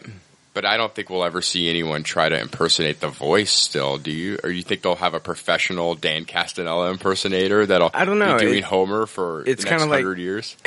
I don't know. I, I can't see it either. I mean, um, even even Looney Tunes has changed for me. Yeah, after Mel Blanc died. Oh, for sure. You know what I mean? So hundred percent. It's it's the same thing in my opinion. It just never it never compares like to the old Mel Blanc. You know, as far as all those voices. Yeah. It's an it's an interesting thing. The Simpsons is so huge. It's been a Right. quarter of a century now. Well, they didn't have anybody come back and like you know voice Mrs. Krabappel or Yeah. anything like that. You know, That's so it's true. like it's almost like. But I mean, I can understand out of like the core five characters, like you know, bringing somebody back to play him. But on the flip side, it's almost like you can't do that. Not with not with you know uh, Homer. yeah, and these people are getting old. I mean, Nancy Mhm. Cartwright is pretty old. Yeah, and and the rest aren't they demanding more money too Are they as the all- seasons go yeah, on? it happens every year. Yeah. There's a little bit of a money struggle. It seems Sure. like with the contracts. Yeah. and I don't blame them. Yeah, I mean that's it's huge. It's an empire, right? So, and th- they're getting ready to launch an app after this marathon. There's going to be an app that's going to have every episode available for you to watch on demand on this app. Have you been on the Simpsons ride in Universal? I wish. Awesome. Yeah. I saw. I went there the first year they opened it. Man, amazing. They took out the Back to the Future ride. Ah. Aw. They drop you right into a roller coaster. Okay, so you're in a roller coaster and you're going through a cartoon roller coaster, and you basically you're just sitting motionless. You're just watching like this huge screen. Yeah. And it feels like you are on a roller coaster at times. That's neat. It goes to then like a water ride. You go everywhere. Um, there's one point where you're going through. You're actually in Springfield, and when you're in Springfield, um, baby uh, Maggie gets hit with like this ray and becomes like a giant. That's like honey blue. Honey, I blew up the kid. Oh, that's neat. And when they do this, they kind of like throw in some like 4D effects to where when Maggie actually picks like the family car up, Okay. puts it in her mouth like a pacifier and starts sucking on it, you actually they Oh, hit it's you like- they spray you with like a, uh baby powder smell and you can smell baby powder and then she sneezes you out and you get hit with a bunch of water in the face. it's a lot of fun. It's a great ride. That sounds really neat. It's very fun. yeah, they're getting ready to do a uh, Simpsons live at the Hollywood Bowl Oh, in- in, nice. September. It's like a they're doing three nights and three events. Yeah. Conan O'Brien's doing sketches with them. Well, yeah, he used to write for the show. Yeah, Weird Al's doing sketches with them. Yeah. and they've got a bunch of um, surprise guests they haven't announced yet, but they're pretty Mhm. much going to do a big production of all the musical numbers from the history of Simpsons, like live for three nights. And Right. I'm pretty sure that'll be um, made available through some kind of like DVD or Blu-ray purchase Yeah. or on-demand streaming purchase in the future. I can't imagine that no one's taping this three-day only Hollywood Bowl event. Right. like it's going to be something available. I'm excited to see that. Did you watch any of the old uh, Phil Hartman episodes through this Oh marathon? yeah, How'd you feel about that? Oh, I loved it. And there was l- so much love for Phil Hartman. Like I was all over the hashtag every Simpsons ever. Yeah. And I mean, just so much love for Phil Hartman. Anytime Right. he would show up. Yeah. Um, I tweeted many, uh, Troy McClure line. Nice. And, and you know, how it's, you, you may also remember me from so and so and so. Anytime he said that, I would Right. hit my, uh, rewind back 15 second button. Yeah. And live tweet out whatever the, the two things he was in and whatnot. And What's the first thing that you remember watching Phil Hartman in? ever? I, SNL for me. Really? Yeah, I I was always a huge SNL kid. Like I remember being upset when the OJ chase was happening Mhm. because it was happening during when live SNL was supposed to be on. Ah. and it was cutting into that. And just yeah, SNL for me, Phil Yeah. Hartman. That's definitely the first place I remember him. My first exposure to Phil Hartman, and I didn't even know what his name was, Yeah. was when I was like seven, eight years old, and he played Captain Carl on the Pee Wee's Playhouse show. Oh yeah, I guess you. I guess that's probably true too. But I just didn't at that age. Didn't. Oh, I didn't know who Yeah, he was, but that exactly. was my first exposure to Phil Hartman. Yeah, well, Yeah. definitely mine too. I was watching Right. Pee Wee's Playhouse every Oh, morning. Fuck yeah, dude. Yeah. That was like a playground sensation. Like every week after like getting back from like, you know, Saturday morning cartoons, like everybody was talking about, there were two things everybody was talking about on the playground. What did you think about the last Alf episode? And what did you think about Pee Wee's Playhouse? Yeah, That was like, you know, that was like a, that's water cooler talk back in the day. You know what I mean? For, it was, it was playground talk for us. Yeah. You know, instead of sitting around at the water cooler talking about the last episode of Mad Men or Breaking Bad, we were talking about Alf and fucking, you know, Pee Wee's Playhouse. Yeah, I'm that the Saturday morning that was once a year, like in the fall, where it was all the new cartoons, was like the biggest event ever. Oh, hell yeah, every dude. Year. Oh, Yeah.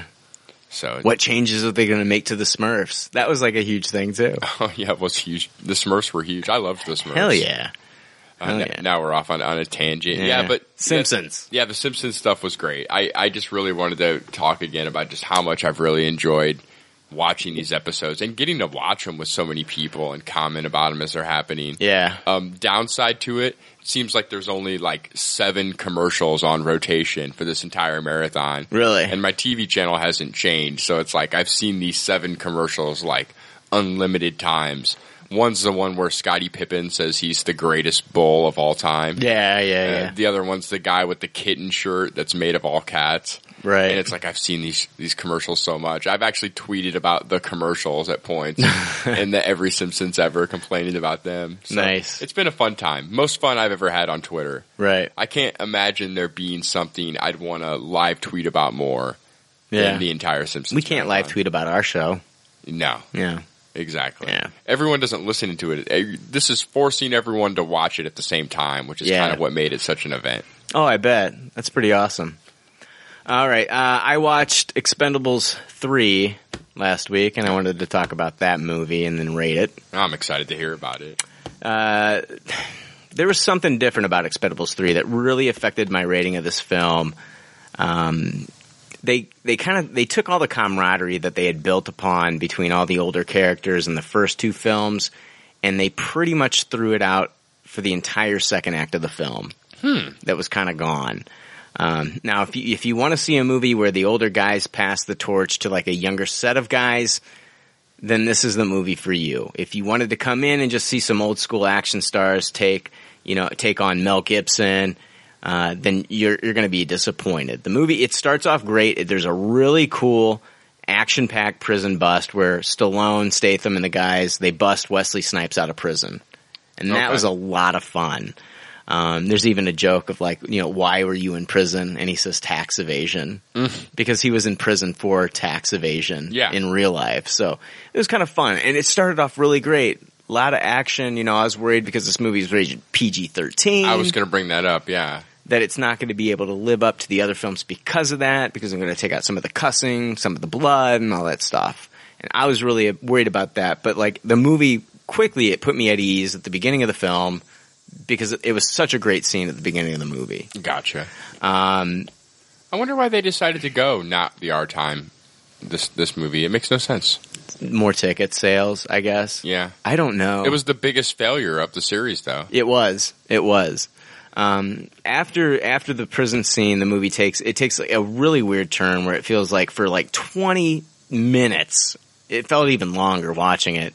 Stallone is just flying around the world with Kelsey Grammer to look at prospects for a new Expendables team. Basically, Stallone feels like I'm putting these guys in danger. It's time for them to retire. I need to get all new Expendables in here. Blah blah blah. Okay. And so he goes around the world and he looks at all these different prospects and these people are the most least interesting people that I have zero connection to And at that point, I'm begging to see like more Dolph Lundgren. Who who were these other people? I couldn't even name sing- a single one of them. Really? I don't know if they've been in anything else, if they played young action stars in anything else. Hmm. I'm not familiar with them. Yeah, that seems the whole point of the movie is to highlight all these action Yeah. stars that you're familiar with. Exactly. Exactly. If, if even if you're going to pass the torch, you would think you'd want to pass the torch to familiars. Right. I don't. And who are the new action stars out there? Yeah, I don't know. Chris Pratt.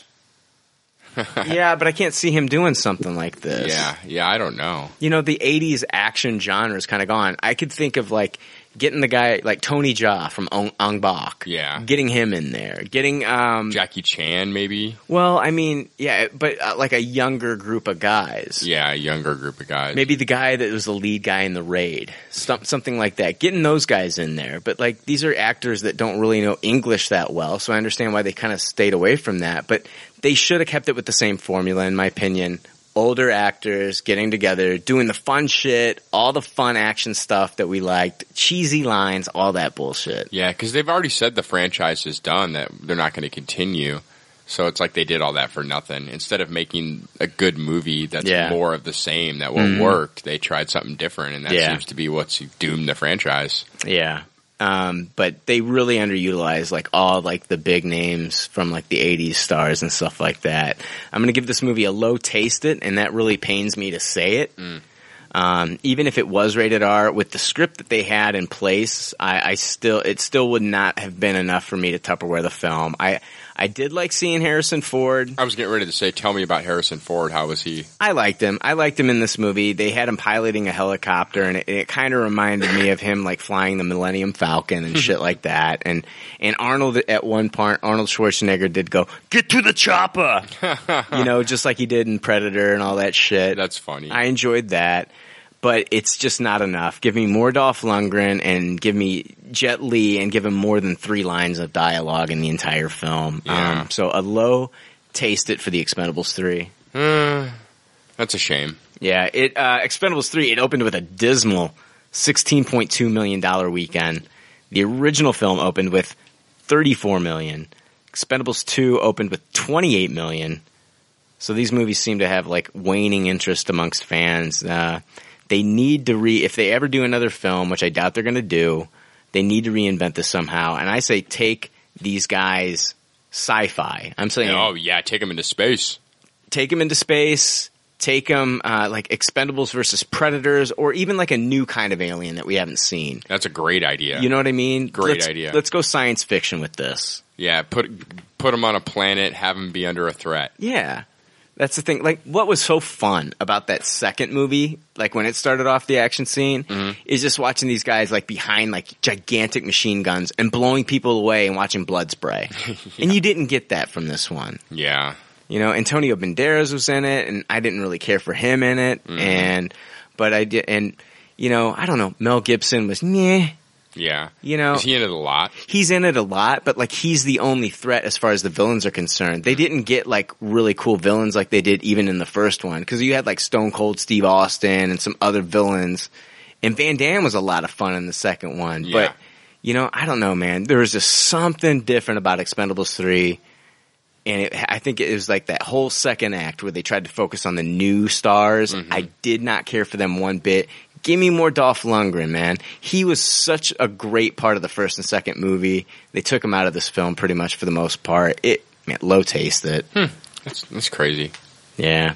Dolph Lundgren and Terry Crews, though, they had an interview with Collider and they were talking about how dangerous it was filming some of the scenes that they had in Bulgaria. And I wanted to play that audio because I thought it was pretty funny. Oh, definitely. Well, for me, one of the biggest memories I had of shooting in Bulgaria and with all this uh, is how dangerous it was. Um, it was dangerous, dude. I mean, I swear there were ca- there were electric cables sitting in pebble, pedals. I was like, oh my god. I mean, I'm looking like, uh, where's OSHA when you need them? You know, but you're in Bulgaria. I think that was in my hotel room. I'm just saying, you know, you're like, this whole place is dangerous, man. And we could blow up anything. Like, they were like, you can blow that up. I remember seeing a small family about to cross a bridge. They were like, no, they're going to blow that up. They were like, oh, it's okay. And they turn around and walk away. Like, I was like, dude, these people, that's the only bridge they have. And I was like, but they blew it up anyway. They were like, and I was like, "Hey, this is what movies are," you know. And I felt so sorry. I, I was hoping someone would take them across, the, uh, fly them across, but they were like, "No, we must live here forever." We- but it was really dangerous on every side. When I watched Jason go off the the wharf into the Black Sea. Because the brakes went out on his truck, and we were actually supposed to be on the back of that truck, and we took the, the scene off like we were, he was just rehearsing and he goes under the water in the truck, the whole deal. And because of his diving experience, he's an experienced diver. That's what he does.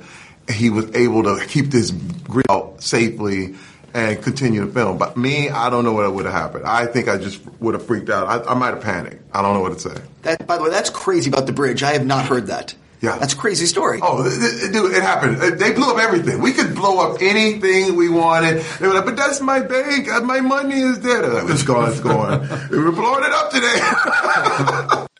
That's crazy, dude. I'm laughing, but it's terrible. Yeah. Wow. Yeah, sounds like it was like uh like really no rules, no holds barred over. in That's what Bulgaria. movies are. My God, blowing shit up. Yeah, I'm sure that uh, whatever city town they filmed at Bulgaria, they got their money back, you know, tenfold. Honestly, Oh yeah, I'm sure. yeah. But wow. Yeah. Um, moving on, I uh, wanted to talk. I, w- I rented a movie called Lock. Have you heard about this, Jake? I have heard about it. It's spelled L O C K E, and it stars Tom Hardy, who we all know as Bane from The Dark Knight Rises. Tom Hardy stars as Ivan Locke. He's a dedicated family man and a successful construction manager and he receives a phone call on the eve of the biggest challenge of his career that sets in motion a series of events that threaten his careful, cultivated existence. Um, let me just start off by saying that this movie is not going to be for everybody. Okay. Okay.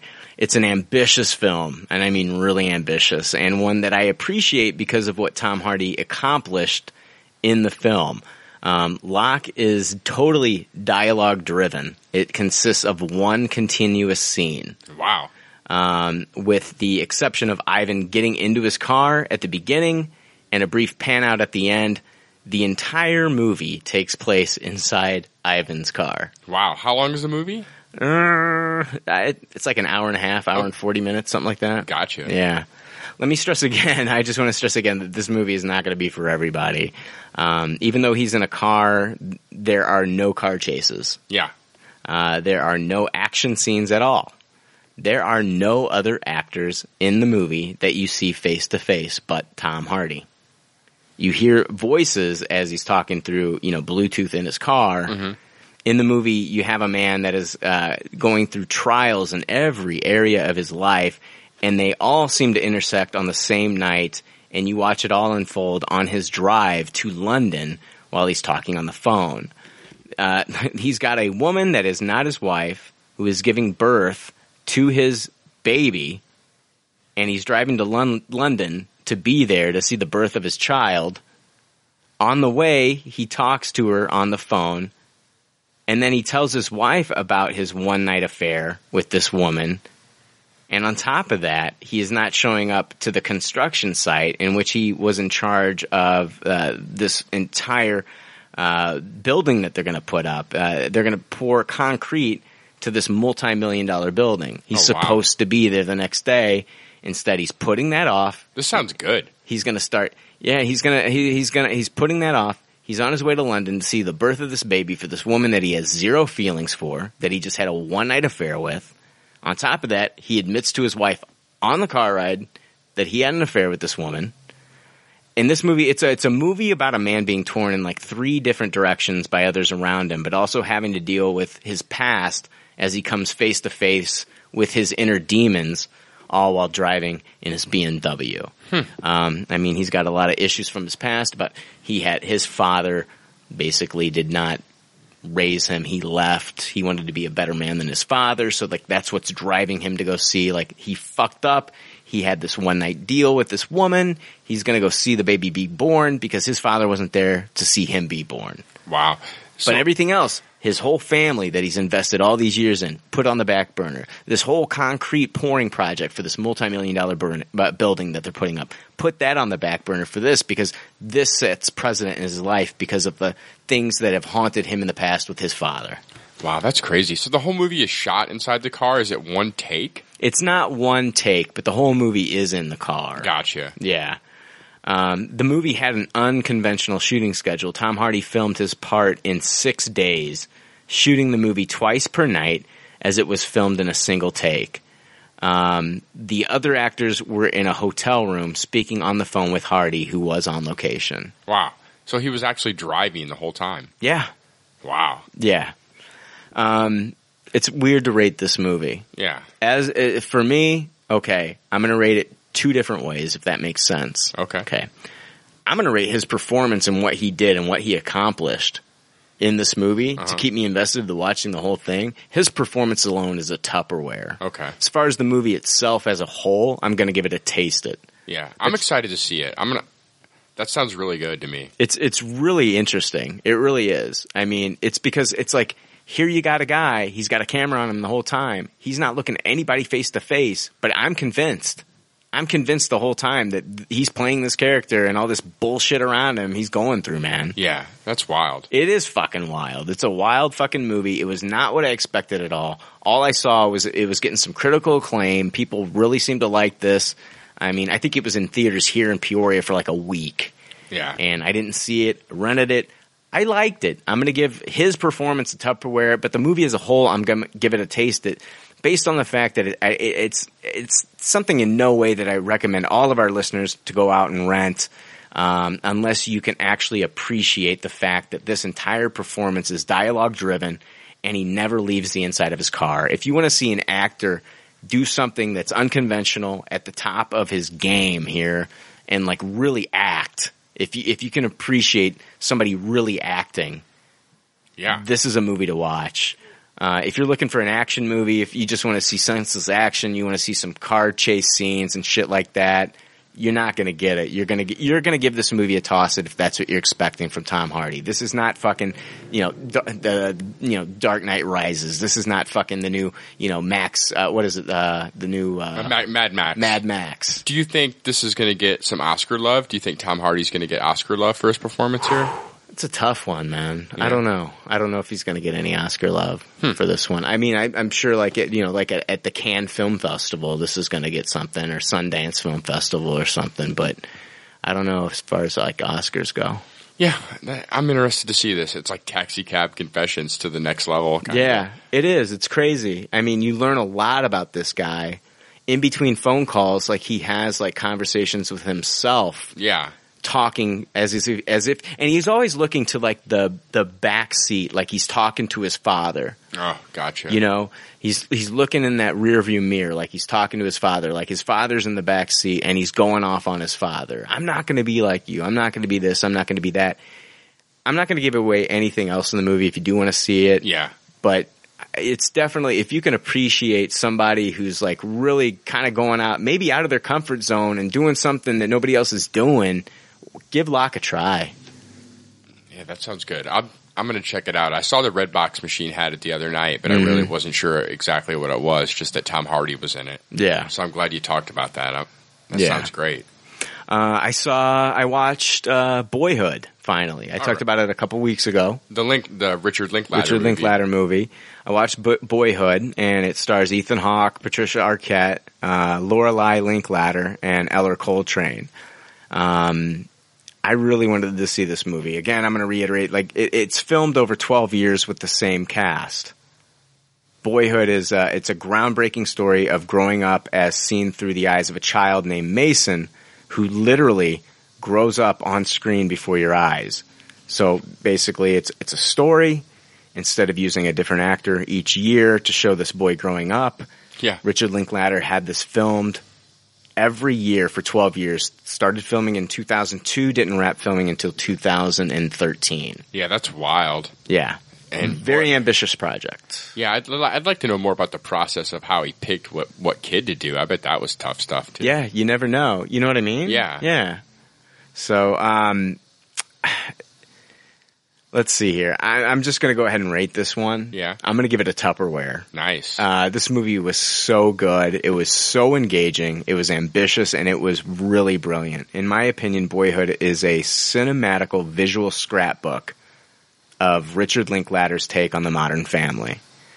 Um, and what I mean by visual scrapbook is that it's not like he's not using different actors. I mean, it's a visual scrapbook of this boy growing up. Yeah, it's not special effects. It's not Right. eight different kids. Exactly. It's, it's this kid. And, Yeah. And you're seeing it, even though it's a movie. Yeah. It's you know. Yeah. So many marriages uh, in this movie, like, you know, so many marriages, they end in divorce these days. And I think that this movie captures what it's like to be a single parent and the children that bounce back and forth between mom and dad over the years and, you know, not in your traditional way. Um, using the same actors over the course of 12 years, it really shows you the journey through both sets of parents and the kids. It's really amazing. The child actors are fantastic. Um, the actress Lorelai Linklater, who, who plays Mason's sister Samantha, is so good in this movie. Um, you'd think that it would help, you know, that she's the daughter to the director, but he would have been doing himself and this movie a disservice had he not cast her in the film. Yeah, I think Ethan Hawke is terrific too. Mm-hmm. I- I'm He's sure a great he's great in actor. the movie. Oh, absolutely. But you know, um, this this Lorelai Linklater, watching her, there's a scene where you watch her wake up her brother with a pillow. She smacks him in the face, and she starts singing "Oops, I Did It Again." and it was just a great reminder of to me, you know, like how annoying like little sisters can be Yeah, that's funny. and you know and stuff like that like i said oops i did it again like started filming this in 2002 like back maybe when that song was like popular and shit Yeah. so like each scene you can kind of tell like there's different things going on um It's a time capsule. it in is a that time way. capsule That's- absolutely It sounds super neat. um, you could always tell that like a year had passed when the characters had like different hairstyles in the film too No, Oh, gotcha. uh, they also talk about the different historical events that happened during some of those years, like the father bitching about Bush as president to years later supporting the Obama campaign. Mm-hmm. Um, the technology changes from, uh, you know, flip phones to iPhones in the film too. That's neat. Uh, Mason and his father, you know, played by Ethan Hawke, they go to a baseball game. It's a real baseball game uh, that Roger Clemens is pitching in, and um, there's an actual home run that's filmed in the game Nice. with fireworks and everything going up. I mean, it's an actual moment from that game. That's super neat. Uh, the father and son at one time talk about how they could never, how they could never have another Star Wars movie after Return of the Jedi, and to think that this was filmed before Disney bought Lucasfilm back in 2012 was like really funny to me. That is really funny. You know, like, oh, that's the end. That's it. That's it. And there's nothing else. There's no episode seven. uh, Patricia Arquette is really good in this movie as a single mom um, that is just trying her best to get ahead in life. You know, watching all 12 years of this boy's life with the same actor was just awesome, too. I wonder how people's pay contracts worked with this movie. I don't know. It's like you, Yeah. you have to work on this for the next 12 years. Right. I mean, it seems like how do you pay someone for that? Yeah. That's it's wild. It's such a crazy idea. Yeah, it, it- very ambitious, man. Yeah. Um, I, I thought it was just really cool to see like each character's journey over the years, living in different places. They get they meet new friends. They go to new schools. There's new marriages for some of the parents. I've seen uh, a director tackle. I've never seen a director tackle anything like this before, and we'll probably never see anything like this again. Um, I'm going to highly recommend this movie, and it's probably the best drama that I've seen all year, if not the best movie I've seen all year. Because it's it's really good. I've Wow, never seen strong anything like praise. this. Yeah, Yeah. Um, two hours and forty minutes long, and um, honestly, if they have a, a Blu-ray release with deleted scenes, I'll watch every single one of them. Yeah. It's really, really, really good. I'm excited to see this. I, I don't think it'll take too long before it's in wide release for home viewing. Yeah. So I'll be on the train for that. Definitely check it out. Boyhood. Really, really, really, really good. Um, finally, for Good Pop, Bad Pop, I wanted to end it. I saw Sin City, A Dame to Kill For. Oh. Yeah. It's the follow up to 2005's Sin City. So we had a pretty big gap between movies. 2005, almost 10 years ago. Yeah, nine years here. So I think it was a little too long, and I'm I'm not exactly sure why we had to wait so long for this next movie. Yeah, Robert Rodriguez had too many Spy Kids movies to make. Spy Kids movies, or I, I don't know, man. It's fucked up though. But it's it's like is it was it like hard to get like work out Frank Miller and Robert Rodriguez getting together to do this? Yeah. Did Frank Miller get co-director credit again? Yes. Gotcha. Uh, this movie's been getting killed in the box office. The the film's budget was sixty million dollars, making this the most expensive movie Robert Rodriguez has ever directed. And I think it did like six point two million Yeah. that first weekend, like a two million dollar opener, like for the first night. Yeah, Guardians of the Galaxy took the week. Yeah. And after it lost to Teenage Mutant Ninja Turtles like the week before, Yeah. comes back and takes the number one spot again. Exactly. Um, I also wanted to point out that there was uh, before this movie there was a Hateful Eight teaser trailer before new Sin- the the Sin City movie. Oh, how was that neat? Um, uh, well, I, it, it, it there, there's no. They haven't filmed anything. Okay. Um, Hateful Eight, if you're not familiar, it's uh, the new Quentin Tarantino film that almost wasn't going to be made because the script was leaked online, and Quentin Tarantino got a little pissed off about that. But recently in LA, a few uh, a few weeks back, they had a live reading of the movie. They had different actors and act, you know, they had different uh, actors playing different parts of the movie, and uh, there's a lot of positive feedback for that live read. Hmm. A lot of positive feedback. So Tarantino went ahead and he decided that they're going to go ahead with the movie. But what I saw, it's just a teaser that was shot with like graphics. Um, they went over all the eight characters that are going to be in the Hateful Eight, Okay. and there was no actual footage. Do we know any of the actors that'll be the Hateful Eight? Uh, he's trying to get Jennifer Lawrence oh, to be one of the actors in the Hateful Eight, but I don't know who.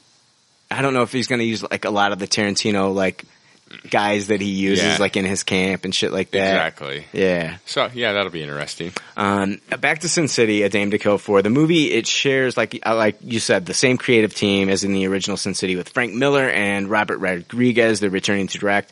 It's written, of course, by Frank Miller. It stars Mickey Rourke as Marv, Jessica Alba as Nancy, Josh Brolin as Dwight, um, who is playing Clive Owen's character, right? Yes. Yeah. And then uh, Joseph Gordon, you have to forgive me. Sin City, the first one. I haven't seen it since it first came out. Yeah. Who who was it that replaced Clive Owen? Josh Brolin. Gotcha. Um, Joseph Gordon-Levitt uh, plays Johnny. Rosario Dawson, Gail. Bruce Willis is back as Hardigan. Uh, Eva Green as Ava. Uh, Powers Booth as Senator Rourke. Dennis Haysbert plays Minute. He replaces the late Michael Clark Duncan in this role. Mm. Um, you know Dennis Haysbert. He's the uh, Allstate insurance dude. Yeah, yeah. Yeah. He's the um, president from Twenty Four. Right. Ray Liotta is Joey. Christopher Maloney is Mort. Jeremy Piven plays Bob. Somebody else played him too. Huh. And then Christopher Lloyd is in this movie. I think is Kronig. Yeah. Tons of names. Yeah, tons of names. Expendables four. Right. So here we go. You would think that with the directing talent and vision of Rodriguez, and then the storytelling ability of Frank Miller, that this movie is a can't miss Yeah. and the cast alone is just amazing. So this movie can't be horrible, right? It it can't be right.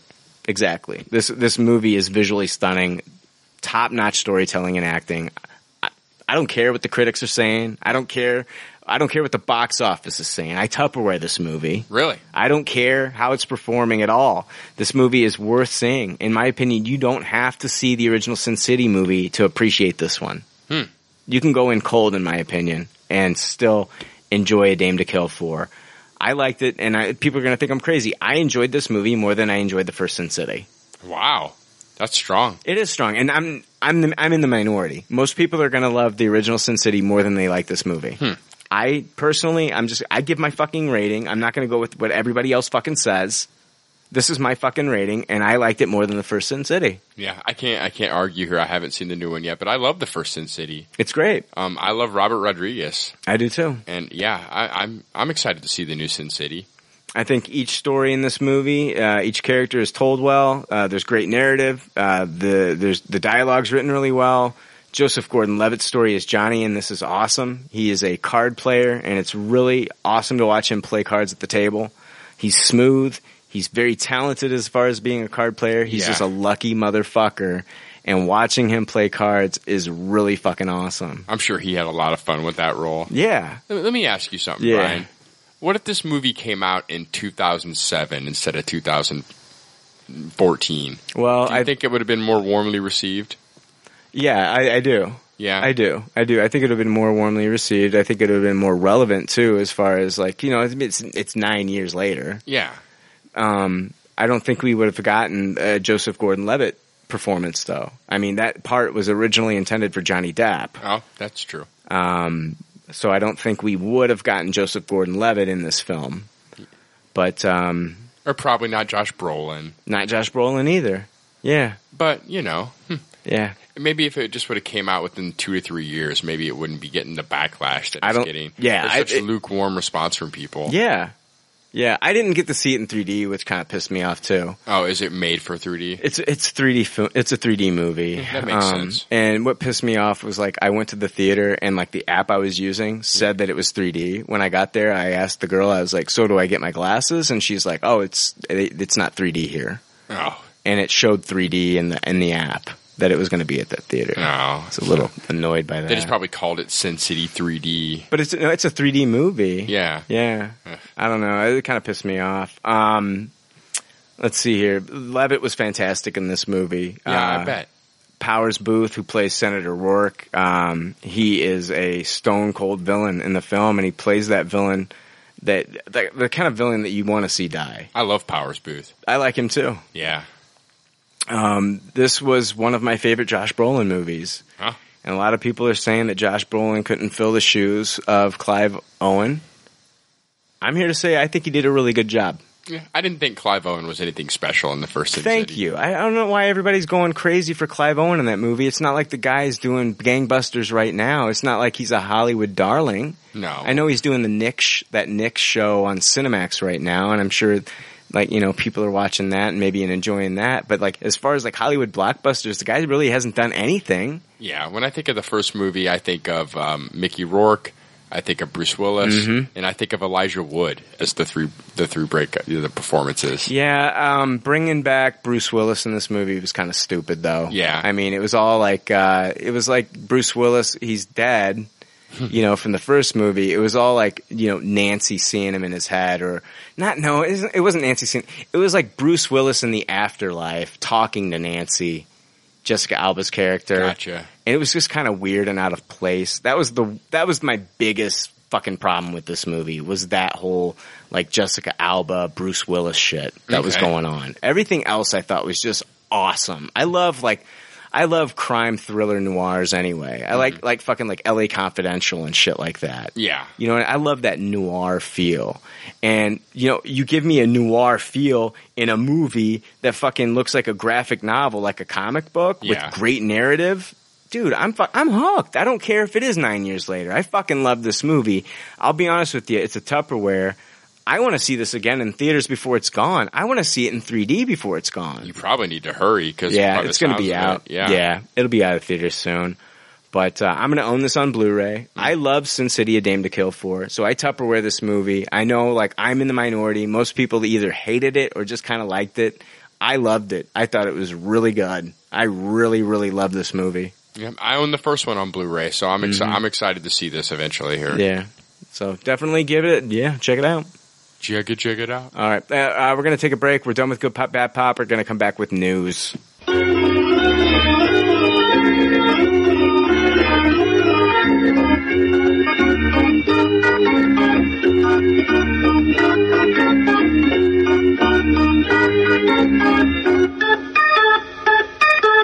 But hey, we're back. We're going to talk about some news that happened. We're going to do some uh, Marvel news. Um, I wanted to start off talking about Fox's X Men Days of Future Past. Hey, uh, we got we got the drop still, right? That's my favorite Oh drop. fuck yeah, dude! Yeah, we got that news drop. Yeah, so it's the pop culture leftover news. Of course, we got to do the drop. All right, just making sure I got scared there. I couldn't Oh. I even know. concentrate on the news. You wait every week just to hear this fucking drop, right? It's like my favorite part. All right, here we go. Ye, hear ye, read all about it. It's a leftover news and there's no doubt about it. This news is gangsta as fuck, yo. It's gangsta as fuck, yo.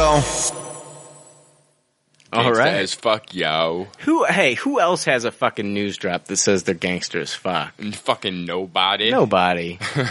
is it really? Is, is our news really gangster as fuck, Jake? is it really? No. I mean, we're just talking about fucking like Marvel and DC and shit. it's the least gangsta mu- news ever. I know. I mean, I could understand like if we're at a round table and shit talking about news and somebody like get you know pops off and like shoots a cap in somebody's ass. Yeah, we've never talked about anything that was gangsta as nah, fuck. not ever, really. Ever. Not really. Yeah, never. We should do an all Tupac episode or something. exactly. All right, Fox's X Men: Days of Future Past. Uh, I thought it was a great movie, man. Yeah, we Tupperware. Tupperwared it. I s- yeah, I've, it's marinated. I still Tupperware it. uh, ninety-one percent on Rotten Tomatoes. Yeah, deserves it. It's gone over seven hundred million dollars internationally, and total domestic and internationally in the box office. It's actually last time I checked, could be even higher than this now. It's at seven hundred and forty-four million dollars. Yeah, that's a haul. That's fucking amazing. And on Facebook, I posted that pic of uh, Brian Singer getting a tattoo to celebrate as Patrick Stewart watched. Yeah. So why did Brian Singer celebrate X Men Days of Future Past milestone with a tattoo? He hasn't said exactly, but people are speculating that he got the suggestion from cast member Sir Ian McKellen, who plays older Magneto in the films. Yeah. The reason being, Ian McKellen has an elvish number nine tattooed on his shoulder, a group bonding experience he and his Lord of the Rings cast members partook back in 2001. I remember all that. Yeah. All the it's all the members of the fellowship Right. got tattoos together. So very cool. Uh, but even though X Men Days of Future Past is coming out on Blu ray soon, Yay. I'm going to be waiting until next year when they release the extended edition. I'm not going to, man, Oh, that's how they get you. Exactly. I, I can't wait. I'm going to wait. I can't wait. I'll red box it. I'll red box it for like a Ooh. buck 20. Ooh, that's a good idea. just red box it, get it out of my system. You know, it's in theaters right now this weekend. Yeah, but you know what makes me mad when they do the extended editions is I still ha- kind of have an appreciation for the theatrical cut. So I hope that on that second release, it, it still has both. I'm sure it will. Oh yeah, you're right. Because I do the sometimes- Lord of the Rings. Do they have the theatrical No, cut? I didn't it's- think they do. 'cause that's one advantage of to buying buying both Lord of the Rings. Is that Yeah. There's something to be said about the theatrical cut and the original way he envisioned it to be on the screen. My question for you though is, when you watch the Lord of the Rings, do you watch the theatrical cut anymore? Or do you just watch the extended edition? Uh, the last two times I've watched, I've watched the theatrical cut. See, I always go back to the extended edition. Yeah, Once I've seen the extended edition, I can't go back to theatrical cut. yeah. I see. Not me. I think the extended editions are okay, but I'd almost still rather see all those scenes as deleted scenes as an index and not added into the movie. Yeah. Mm-hmm. I, you know, I think those movies like Return of the King, geez, it's over three hours already, and now it's four hours. Yeah, if I'm not doing a marathon though, if I'm watching Return of the King extended edition, I mean it may be over the course of a few hours. I may pause it and then come back to it later or something. Yeah. Or the next day. I'm not God, I can't sit through all of them all the time, especially Return of the fucking King. The movie's Exactly. long enough to begin with. exactly. So y- that's what I'm saying. I, and there's just something to be said about the original, like way the score is put together with the original cut and everything. Yeah. like the extended editions kind of muddle up the uh, Howard Shore score a little bit. right. So Yeah. The uh, X Men Days of Future Past. It will include all the de- deleted scenes that we didn't get to see. As far as I know, they're saying it will, um, but I've also heard that it might not include the rogue scenes. So I don't know. yeah, until ten years later when it's the ten year anniversary Right. with new deleted scenes. Uh, it was officially confirmed by the Hollywood Reporter, but there isn't a release date. Uh, but I'm going to be saving my money for that edition. I'll probably redbox the theatrical Mhm. just to get it out of my system to watch it again because I did love it so much. Um, but yeah, I I fall for the double dip um, with the Lord of the Rings every time. Every time. Did you buy The Hobbit? Did you fall for it for The Hobbit? No, no, I waited for Oh. that one. For, but for the original Lord of the Rings, I did. Each movie, I bought the original version and then bought the extended later. Yeah, I did the same thing. I was that same sucker. But for The Hobbit, I actually got the um, for like Christmas. I got like the extended edition Mm-hmm. with like the the bookends and shit like that. Gotcha. Yeah, I, I went and got like the the premium version. The extended smog isn't out yet, is it? No, I don't think so. No. Gotcha. No. Um, one of the things we won't see in the X Men Days of Future Past Extended Edition are the Juggernaut scenes that didn't make it to the final screenplay. They were just in the drafts. Originally, it was supposed to be the Juggernaut in the movie and not Quicksilver. Oh, wow. The scene they set up was the jailbreak scene at the Pentagon. Writer Simon Kinberg revealed exactly how young Juggernaut was used in earlier drafts of the script. According to Kinberg, the original idea was to have the character fly up in a jet with Xavier, Wolverine, and Beast and hover 20,000 feet above the Pentagon. From there, Juggernaut would have leapt out of the plane and used his special abilities to blast himself through the ground and access Magneto's prison cell. The writer added that Wolverine was going to follow Juggernaut's path and smash every bone in his body once hitting the ground.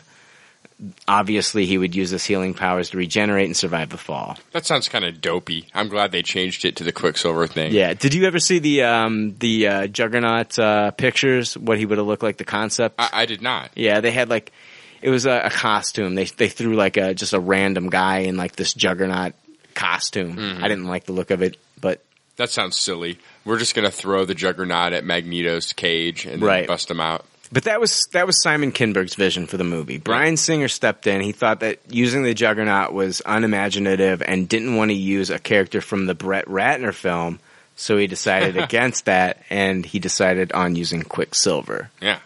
Very smart of Brian Singer. Yeah, it was very smart of Brian Singer. Interesting behind the scenes to know that he made that change. Yeah. And probably what's the biggest scene from the movie. Yeah, like okay, one of the okay, the director that we were probably like the most down on to do this fucking movie, and he's the one who ended up saving that fucking scene by putting in Quicksilver who we all loved. Yeah, and making one of probably the best scenes in the movie. Oh, I know. Okay. I'm going to throw this out there, and I don't care what you think. I don't care what you think. Okay. You know how we were talking about how in the second movie, Apocalypse, how, okay, this one was set in the 70s, right? Yes. The next one's set in the 80s. And we didn't want to see a scene where he does the exact same thing set to music, Mhm. right? Is there any song that you could think of that where it would be appropriate for him to do it? For Quicksilver again? Yeah, in the 80s, because this movie's going to be set in the 80s. Not, not, not on the top of my head. Do you have it? yes. Let's hear it. You're going to think I'm fucking stupid. It's funny. All right.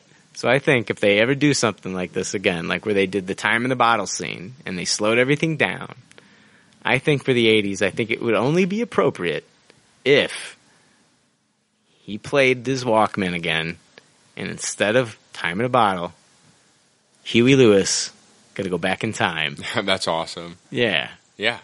I think it'd be fun. I don't know. I'm just throwing it out there. Yeah. You know, from the Back to the Future movies. Yeah, that's good stuff. So. There you go. I don't know. Just throwing it out there. I love me some Huey Lewis. I'd be down for that. Yeah, and it fits because it's like you know he slows down time, blah blah blah. blah. Yeah. that whole thing again. I don't know. People probably don't want to see that rehashed again. Yeah. Brian Singer, if you're hearing this, Oh yeah, I'm sure he listens to us. I'm sure he tweets us all the time. Yeah, he does.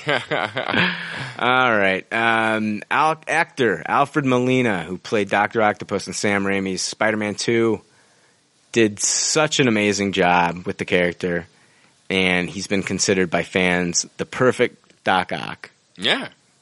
I personally think he was one of the best actors to play a villain in a superhero film, right up there with you know Tom Hiddleston's Loki and uh, and Michael Fassbender's Magneto, in my opinion. Yeah. Would you name anybody else in movies that you really liked as a villain in these comic book movies? I mean, I thought Defoe was great in the first Spider Man. I, I really liked it. I didn't like the costume. I thought he was a good Yeah. goblin, but I mean, as far as the costume's concerned, I didn't really care for it. Yeah, but like the Defoe scene in front of the mirror is so great. Like, Yeah. th- his performance was good. Yeah. I mean, does Heath Ledger? Oh yeah, Heath Ledger. He was awesome. So I liked him. Yeah, I love that. You know, Dark Knight Rises is my uh, Dark Knight is my least favorite of those films, though. Yeah, that's crazy talk. Really? Yeah, you're nuts. My favorite was Rises. My second favorite was Begins, and my least favorite was The Dark Knight. Yeah, you're you're, you're nuts. Fair enough. I mean, I'll take it, whatever. But that's just me. Yeah, Rises is your favorite? Yeah, Oh, you're nuts. I loved Rises. I thought it was great. Yeah. I don't know. I really enjoyed it. Yeah. I I don't know. I think it could have been a lot better. I suppose. Yeah. It, it, I mean, all that stuff with him underground in the sewers and the climbing up stuff was really like long to me. And just I, I wanted to see more. It, it was kind of annoying to me how they just jumped ahead seven years or whatever it was. Uh-huh. Like I, it's just not the story I wanted to see in a sequel to The Dark Knight. Hmm. Like I understand what Nolan was going for, Right. But it really wasn't what I was excited to see. I This liked it. old, washed up Batman coming back. You know, Yeah. Mm-hmm. I loved it. yeah, I taste it. I loved it. Tupperware. Yeah, I loved it. It's my favorite of all the films. It's the one I always go back and watch. And then the the next one is Batman Begins.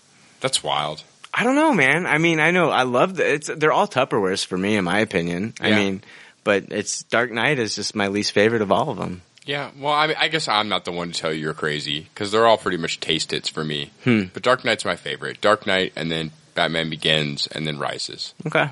for me. Yeah, I know. I'm in the minority. I mean, most people love fucking Dark Knight. That that's their movie. Like they love the Heath Ledger Joker and all that stuff. And I liked it too, but man, I just I loved Rises for some reason. Yeah, I don't know. it wasn't it wasn't terrible. And I, it's I, and I don't have any great reason to explain like why it's my favorite. I don't know. Yeah, I just I just felt like I don't know. I just felt like his uh, back was against the wall more in that movie. Like he had so much to fucking lose. I mean, I don't know. Yeah, I didn't like the ending, the fake psych out death stuff. Oh, I thought it was funny because it's like Batman trying to get rid of the bomb, and you always had that in the Adam West films, like Yeah. you know him trying to get rid of the bomb, and I thought that was funny. Yeah, get up the shark repellent. Right. Um, so recently we were talking about, uh, yeah, Alfred Molina. He was in an interview with uh, Collider and he revealed uh, what he would say if he was asked to reprise his role as Dr. Octopus. Here's what Alfred Molina had to say. That was the most fun I think I've ever had on a movie of that kind. You know, those big, big sort of features where you spend like six months hanging off a wire, you know, and that stuff. But it was the first movie of that kind I've ever been involved in. I had a wonderful time. I loved it. I mean, I'd go back and do it again in a heartbeat. Yeah, I believe it. Yeah. I've heard J- Raimi's just super fun to work with on set too. That it's a really relaxed atmosphere when Raimi's you know directing a movie like that. Right. So you know he's professional, but everyone is super relaxed and you know always having a good time. Yeah. I, I don't see him coming back for these new films. No, I don't see them inviting him back for it. I don't know. It'd be cool. And I guess we can talk about, we're going to talk about another actor wanting to come back and play another part. Oh, gotcha. Yeah. Later. Yeah. but I don't want them to ruin what I thought about Alfred Molina in the original Raimi movies by fucking up, fucking him up in like a Sinister Six movie. Yeah. You know, I think it's kind of neat. If I'd be okay with it if they brought Alfred Molina back to play Doctor Octopus. Yeah, It'd just be like another reality Doctor Octopus, even though it's the same actor, kinda. You know what I'm saying? yeah. I don't know. I'd be okay with it. I don't think they will. They I- I, won't. think there's no percent chance this happens. Right. But if it did, I wouldn't. You know, just like I wouldn't mind if they had um, the same actor that played J. Jonah Jameson come back. No, that that would be great. I mean, they need a little bit of that in this movie. Yeah, exactly. So Yeah, I don't think it would confuse audiences either. no, not at all. You know, they had Alfred come back and play Alfred and all those like fucking Burton and Schumacher films for so long, and I think it was fine. Yeah, no one got confused. Right. Uh, it- it- by that, at least. Yeah. All right, let's see here. Are we finally going to get to see Captain Marvel and Black Panther get their own Marvel solo films or even be introduced into the Marvel Cinematic Universe? Kevin Feige spoke with IGN. Uh, let's go ahead and listen to his response.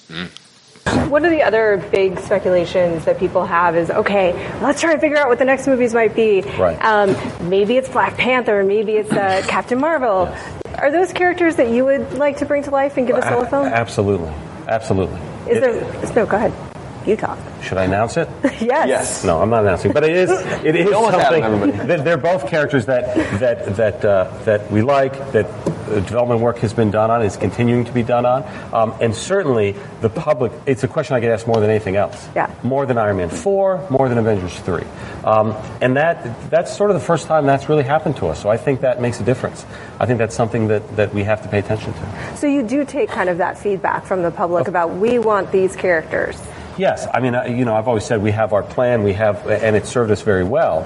Um, uh, and there hasn't been anything that uh, that has made us deviate or change from that based on, on on an opinion, because opinions online change and they alter and they are based on sort of limited information they have to what's going on behind the scenes. Um, but in this particular case, um, I think it is a groundswell, and I think it I think it does I think it means something substantial. That's awesome. Yeah, but I mean, does it really mean that we are going to get those movies? Yeah, I, I think we will. For sure, a Black Panther, I think, before Captain Marvel. Everything I've been reading is like what they were wanting to do is like introduce these characters into like other movies and they hadn't really planned on doing like a solo film, but maybe because of audience and like you know, fan reactions for the characters, they maybe are considering it now. Yeah, that's interesting. I've heard that these characters are going to be introduced in like Avengers 2 even as soon as. Really? Yeah, I've, I've seen rumors like that. Of Captain Marvel, right? Captain Marvel and Yeah. Black Panther. I haven't heard Black Panther. Yeah, yeah. There's been the rumors that there's the scene where Captain America is going to make a new Avengers near the end of Avengers Two. Have you We're going to talk about that later. Okay. Yeah. Okay. Yeah. Yeah. I've heard that too. Gotcha. Um, I don't know, man. Uh, maybe he's just trying to be really secretive. Maybe Yeah. they do have this all in the works. He just wants to be secretive. And he kind of jokes about how he has to be secretive a little bit there too. Yeah. By saying, "Oh, you want me to announce it? Well, I can't do that." you know? Exactly. So. Yeah. Maybe I don't know. Maybe they are listening to like the heartbeat of the fans, like what what we want, and maybe they are going to feel like maybe they are going to change, you know, their their plans because like they had like movies scheduled, slated. Maybe maybe because of what people are saying now that they are gonna they are gonna do this, but I mean, uh, with that, I mean, th- it's almost like if they had everything slated and everything planned, they have to they have to work them in, like shoehorn them in now. Yeah. Do they really want to change what they have to shoehorn these characters in? I think it's safe to shoehorn things in in four to five years. I don't think you, you can you can make sli- slight adjustments. Right. I, I think they can handle it. Yeah. Um, let's talk about the Doctor Strange casting Oh, let's do that. or the lack thereof. of of actual concrete news, at least. Yeah. Uh, some names over the last few months they've been tossed around. Um, you know, names like Johnny Depp, Adrian Brody, Joaquin Phoenix, Jared Leto, John Hamm, Yeah. uh, and now newcomer uh, Jack Houston. Am I saying that right? Or is it Huston? I, Jack Houston. I think it's Houston. Okay. Let's talk about Jack uh, Houston. I I really know nothing about the guy. Me neither. Uh, he's been in a ton of stuff uh, from a uh, Spartacus miniseries back in 2004 Mm. to a horror cult hit called Shrooms, in which he played a film geek named Jake. Sounds Okay. familiar. Yeah, I have seen that. Now, have you? Yeah, Really? it's pretty funny. Do you remember Jack Houston's performance in that? It's- I mean, not very well. I remember Okay. the character though. Gotcha. Uh, he's been uh, he's been in some movies too, Twilight Eclipse and uh, and American Hustle. He played a small part in that movie. Gotcha. Uh, but it looks like he's really come into his own apparently um, on that uh, Boardwalk Empire show on HBO. Oh, gotcha. And you know, um, I've never seen an episode of the show, and apparently he started off as a minor character, but then was so well received that he made he was made a series regular on yeah. the show. I've never seen an episode either, but I'm a huge uh, Steve Buscemi fan, so at some point I really should check Boardwalk Empire out. Exactly. It's god damn it. You know these fucking shows that come out. Yeah. Let me talk about these fucking shows that come out that are like hits and shit. Can I talk about the fuck? Okay, I'm gonna enough of this Doctor Strange talk real quick. I'm just gonna go off on a fucking rant here. let's, let's hear it. Here's the thing, okay? These shows come out, okay? Like uh, Breaking Bad, they come out, and then like everybody, like all these fucking people that are in from the ground floor, they're like, "Oh, you gotta watch Breaking Bad," and then it's like, "Oh, okay, I'll check it out." And then like season two comes out, and you you haven't checked it out yet.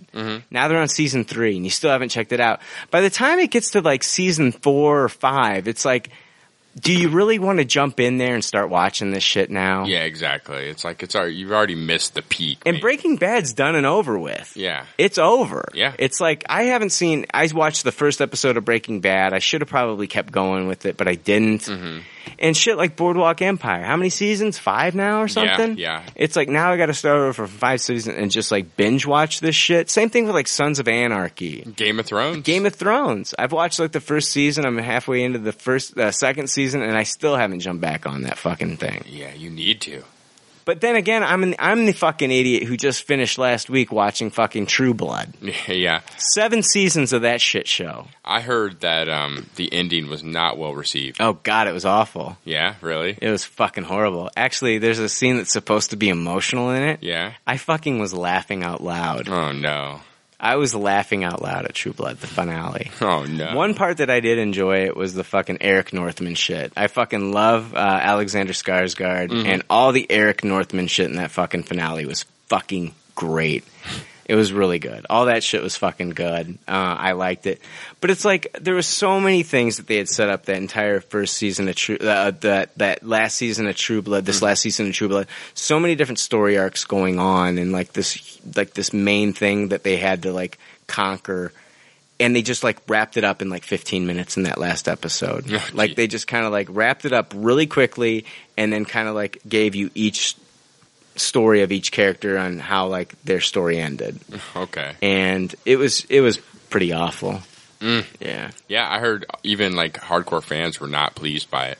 Well, I mean, God, I to call yourself a hardcore fan of True Blood. I mean, I I watched every season, I watched every episode, but I mean, the show is it's it can't be taken seriously. I don't know why anybody would expect anything more from it. I mean, really, because they haven't given you anything of real substance. It's just it almost became a parody parody of itself, like for a few seasons. That's funny. You know, I mean, it was just ridiculous. Gotcha. So yeah, fuck that last episode, but whatever. um, let's see here. Um, but yeah, um, Doctor Strange. Yeah, Jack Jack Houston. Um, I looked at his pictures, and there's a few pictures. I mean, he has the the look of a young Stephen Strange. Yeah, you got that.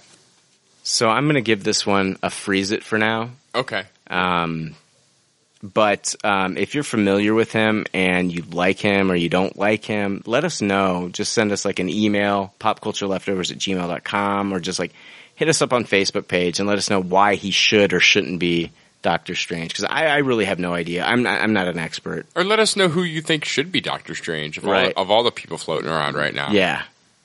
Um, the actor that Marvel really wants to get is still Joaquin Phoenix. Don't blame him. Uh, they were set to announce him as Doctor Strange during the panel at San Diego Comic Con, but the contract was still not signed. On Thursday, Collider reported that Phoenix is still in talks for the role and that he's at the one yard line. Um, he ca- he met with Marvel this week. The problems that have kept the deal from closing remain that they go beyond the basic fact that Phoenix is balking at the heavy multi-picture contract. Joaquin Phoenix literally doesn't know if he can work on this kind of movie. Hmm. So it's like they want to sign him for multiple pictures, a multiple deal. He doesn't know if this is the kind of movie that he wants to kind of like this is not this is not his typical kind of movie. No, and it's a big commitment. It's Right. not like he can just dip his toes in and then jump out of the pool. Right. Like they he's got to jump in whole hog. Right.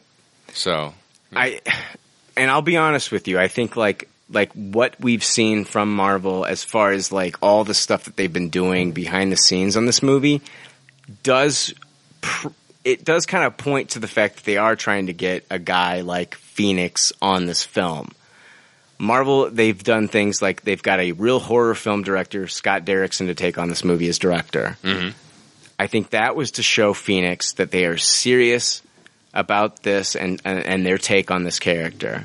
Um, I don't think that a deal is going to get done with Phoenix. I think that he does not want to be involved in these movie projects with huge sets and uh, movies with major reshoots like this.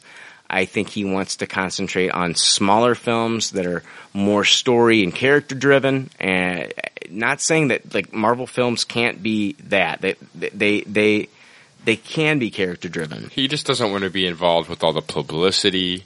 Right. And that's another big thing. I don't. Events like San Diego Comic Con. Can you see Joaquin Phoenix going there to San Diego Comic Con? Yeah. I can't. Yeah, I, I think it would be huge if he took the role, though. I think it would be very well received, and he would be great in the role. Um, I just think I think that this takes him out of his comfort zone, and if he's not comfortable signing a s- you know four to six picture deal, I say Marvel lets him walk, and they get somebody in there like this Jack Houston from Boardwalk Empire that would want to do this movie. Yeah, I see your point. I don't want him in there just. d- I- If he wanted to do it, I mean, if he has all these reservations about doing it, I don't. I don't want him doing it. Yeah, I can see your point there. I still hope they get him. Hmm. I really do.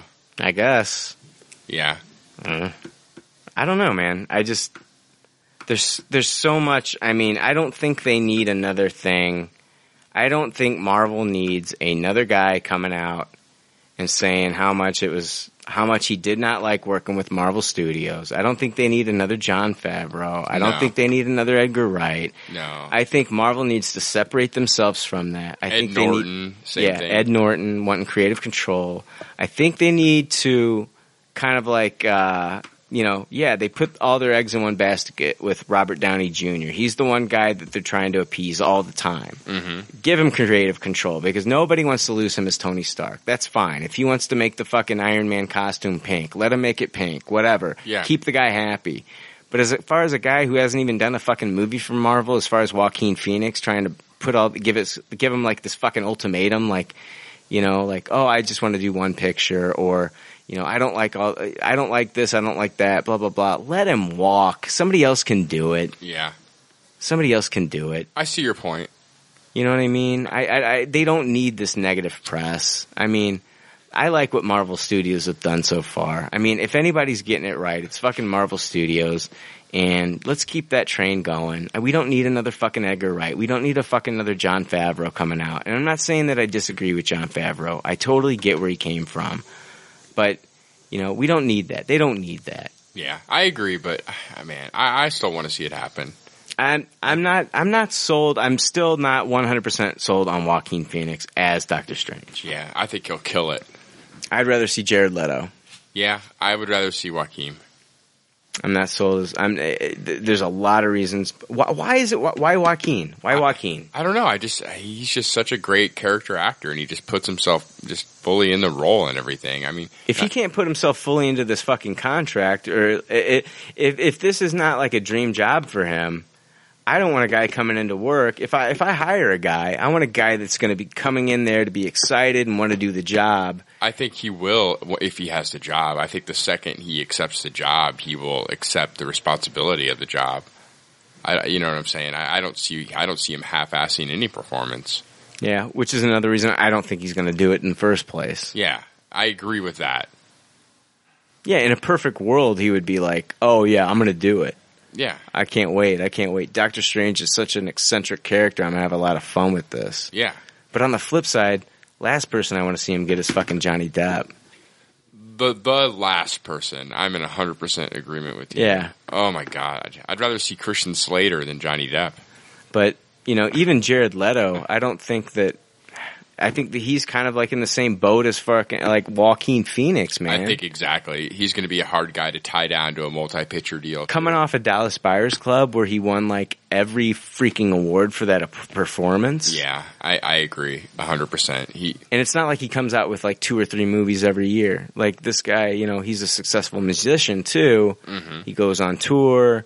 He does like maybe one or two movies like every couple years. It's not like, and this guy is like really careful when it comes to like planning out like what kind of roles he's going to do. Yeah, that would take over his career. Yeah. To sign on as Doctor Strange. Exactly. So, yeah, I don't see that either. Yeah, because that's going to come with like you know you got to do you know Doctor Strange movie, a Doctor Strange sequel. We're going to have you in Avengers three. We're going to have you you know maybe do a cameo here, a cameo there. Yeah. I don't see it. Yeah, I don't s see it either. maybe this Jack Houston's the guy they need to go with. Yeah. You know, I mean, surround him with some other big actors. Do like the whole like Chris Hemsworth Thor thing. I tell you this, I'd rather see.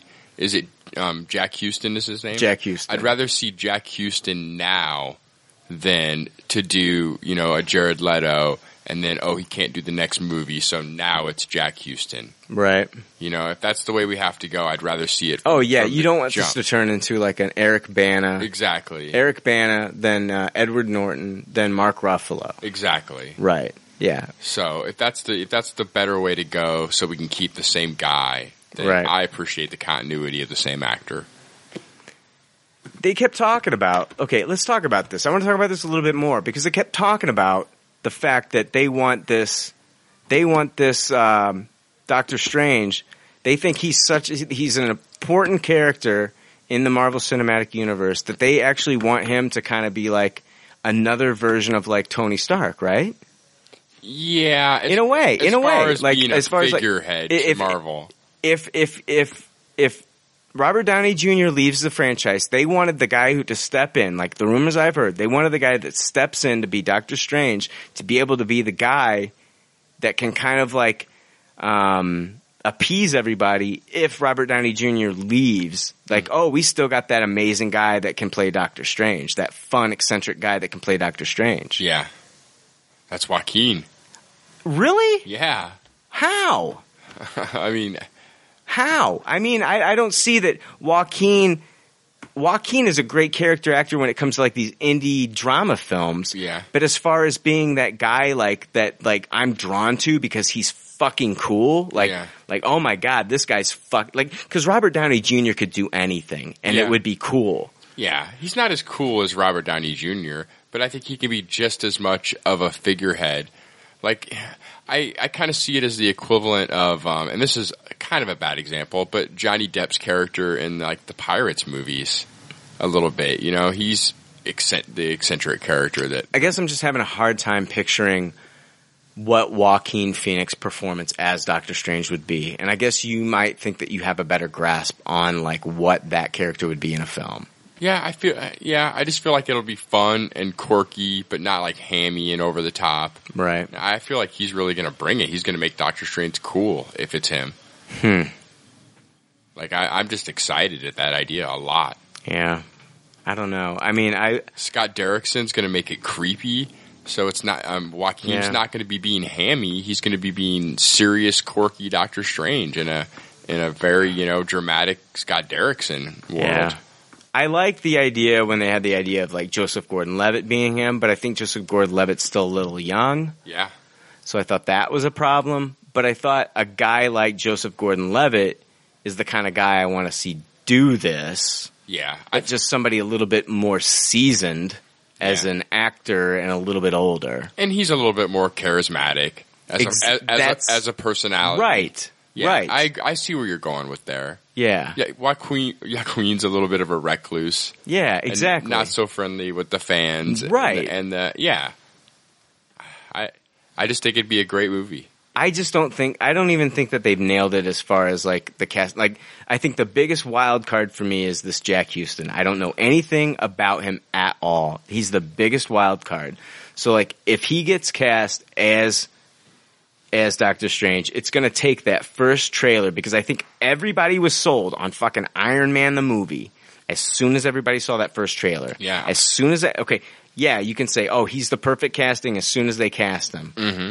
I thought it too, but until I saw that first trailer, that's when I just, that's when it was just like, oh, this is it. This is it. Yeah, they nailed it. Yeah, they nailed We it. all knew it. We just all from nailed it. the Yeah, trailer. exactly. This is it. This is going to be the movie. I Yeah. can't wait to see it. I can't believe I'm saying it, but I can't wait to see a fucking Iron Man movie. Yeah. It was super exciting. Yeah. I just I don't know who they could cast as like there's some there's some bullshit castings out there. There are some bullshit castings. Like they're, they're talking about having fucking um Charlie Hunnam play Snake from Escape from New York, the reboot. Okay. Yeah. Not a fan of that. No, I mean I like Charlie Hunnam, Yeah. but he cannot replace Kurt Russell. No, who can though? In those movies. You know what? I, th- I I think I think if you look hard enough, you're going to be able to find somebody out there for anything. I mean, who would have thought like anybody could replace Indiana Jones? Yeah, but who And- has? who would have thought? But now it's like, you know, you get reports and you do get some kind of a good reception from some people saying, oh, okay, I think Chris Pratt could do a pretty good job now. Yeah, Bradley Cooper. Bradley Cooper. Yeah. But I mean, you know, you hear a name like Charlie Hunnam, you're like, ho hum. It's like, s- same with the fucking like Total Recall movie. Yeah. The Total Recall movie, you had Arnold Schwarzenegger. It was a fun fucking movie, science fiction, had to deal with like all this, you know, um, you know, d- dealing with like y- your mind and all this shit and like that. It was fun. It had mutants in it. I and, love Total Recall. Uh, was it Quato? Is that his name? Quato. Yeah, I mean, fun characters like that. And then what did they do? Oh, let's let's take a Nolan version of this, make it all gritty and grounded, Yeah. and have Colin Farrell in there. yeah, looking all sad about everything. Exactly.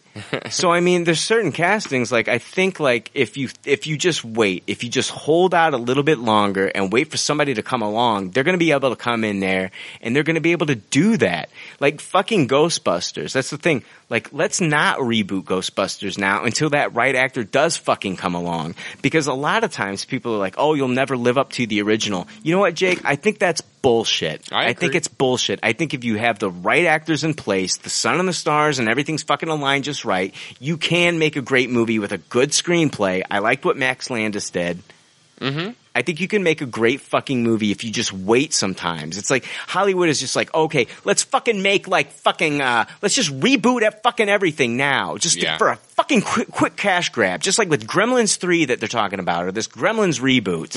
Beetlejuice. Beetlejuice, all this shit. I can understand that you want to reboot all this stuff for a fucking cash grab because everybody's doing it now and these movies are making money. But you know what? You, when you come out with a bad version of Evil Fucking Dead, it fucking puts a fucking, like, you know, for me, it just puts a bad fucking taste in my mouth watching these movies. Yeah. Don't fuck these things up from my past. That pisses me off. Wait for the right actor to come along. Wait for the right director. You just know. George Lucas just knew. He just knew that Star Wars was going to be amazing. The problem is, is when they come out with original movies like Pacific Rim or Edge of Tomorrow, they just don't.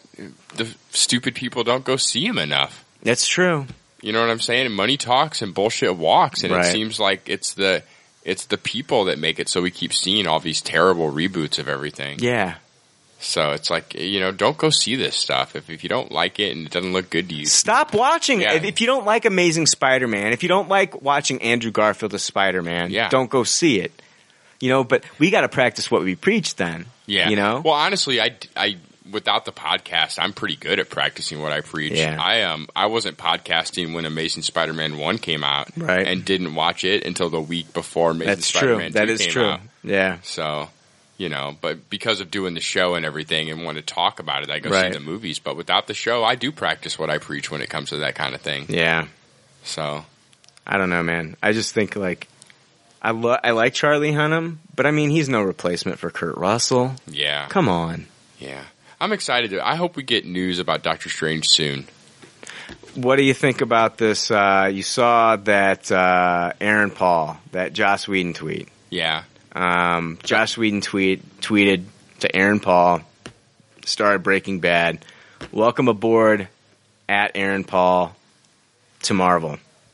Good luck as Doctor Strange. May the mystic power of Agamotto be with you, Mister Pinkman." So, as soon as that went up, Yeah. maybe an hour or two, it went down.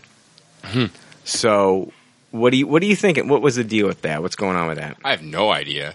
We know it was official. It was actually from Whedon's. Yeah, certified it, it was account. from Whedon's account. Wow, Yeah. that's crazy. Yeah, no idea.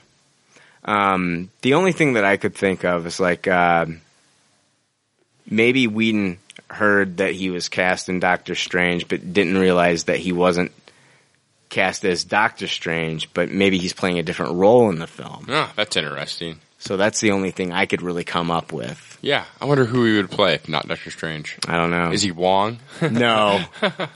no, but I just I just one of those things where it's like it's kind of a weird thing to like throw out there and uh Whedon's kind of a loose cannon yeah. when it comes to that kind of stuff. Yeah. It's kind of weird though. That is kind of weird. Cuz you think that he would, you know, it's like he's he says, you know, like like welcome aboard to Marvel. Yeah. Really weird. That is weird. Mm-hmm. Well, we'll we'll know more about that soon, eventually too. I think. Yeah. Well, yeah, true. Yeah, I, I think that the casting. I think we're just within weeks of hearing about this casting. Yeah, me too. Me too. So, but they, the weird thing is, like they're talking about this casting, they haven't even officially announced the fucking movie yet. Isn't It is true. that weird? It is weird. It's got the Momoa, the Momoa casting too. Like we know Momoa is going to be in a movie, but he's still not saying that he's Aquaman. Well, the strange thing is even weirder because we have a director attached. Yeah, Scott Derrickson. Yeah, and the movie's not even announced. Exactly. Weird. Yeah. All right. Yeah. Uh, yeah. Um, I don't know. We'll talk about the whole Hollywood cashing in on these fucking reboots in the future. or something. we always I- have to because that's all that comes out. It's true. it's true. You know, like Gremlins and uh, and Ghostbusters and stuff like that. Don't make them if it's God damn it. Just don't make them if it's gonna fucking put a bad taste in. when are we everybody's going to see mouth. the Back to the Future remake? That's the thing. It's like don't ever make that. Don't ever remake it. Yeah. It's it's it's it's like one of those things where like um, Hollywood hasn't really tried to ma- remake.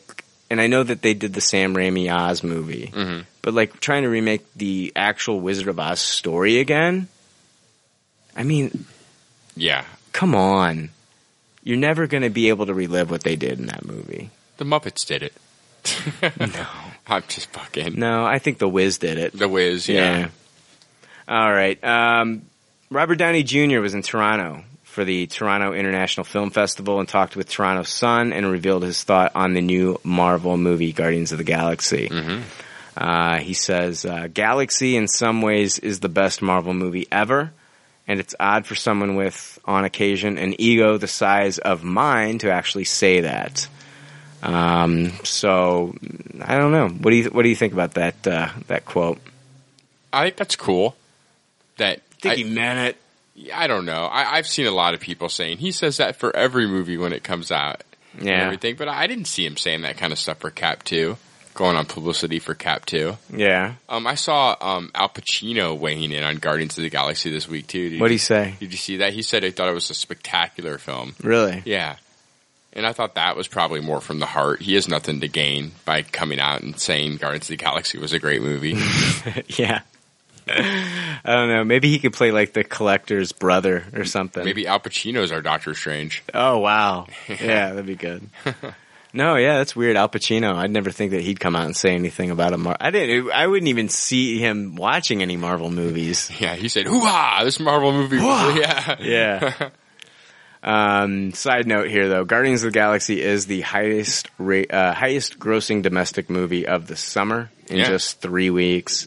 It's not the highest grossing movie globally, though, but it's impressive that the last time I looked at the numbers, it was like it was split 50-50 from domestic, almost 50-50 domestic to international box office. It was like it had like done like 251 million dollars US domestically and then 249 million internationally. So it's almost like a 49-51 split. yeah. Chris Pratt in two of the three highest-grossing domestic movies right now because uh, Lego Movie is number three on that list, right behind Captain America Two. Wow.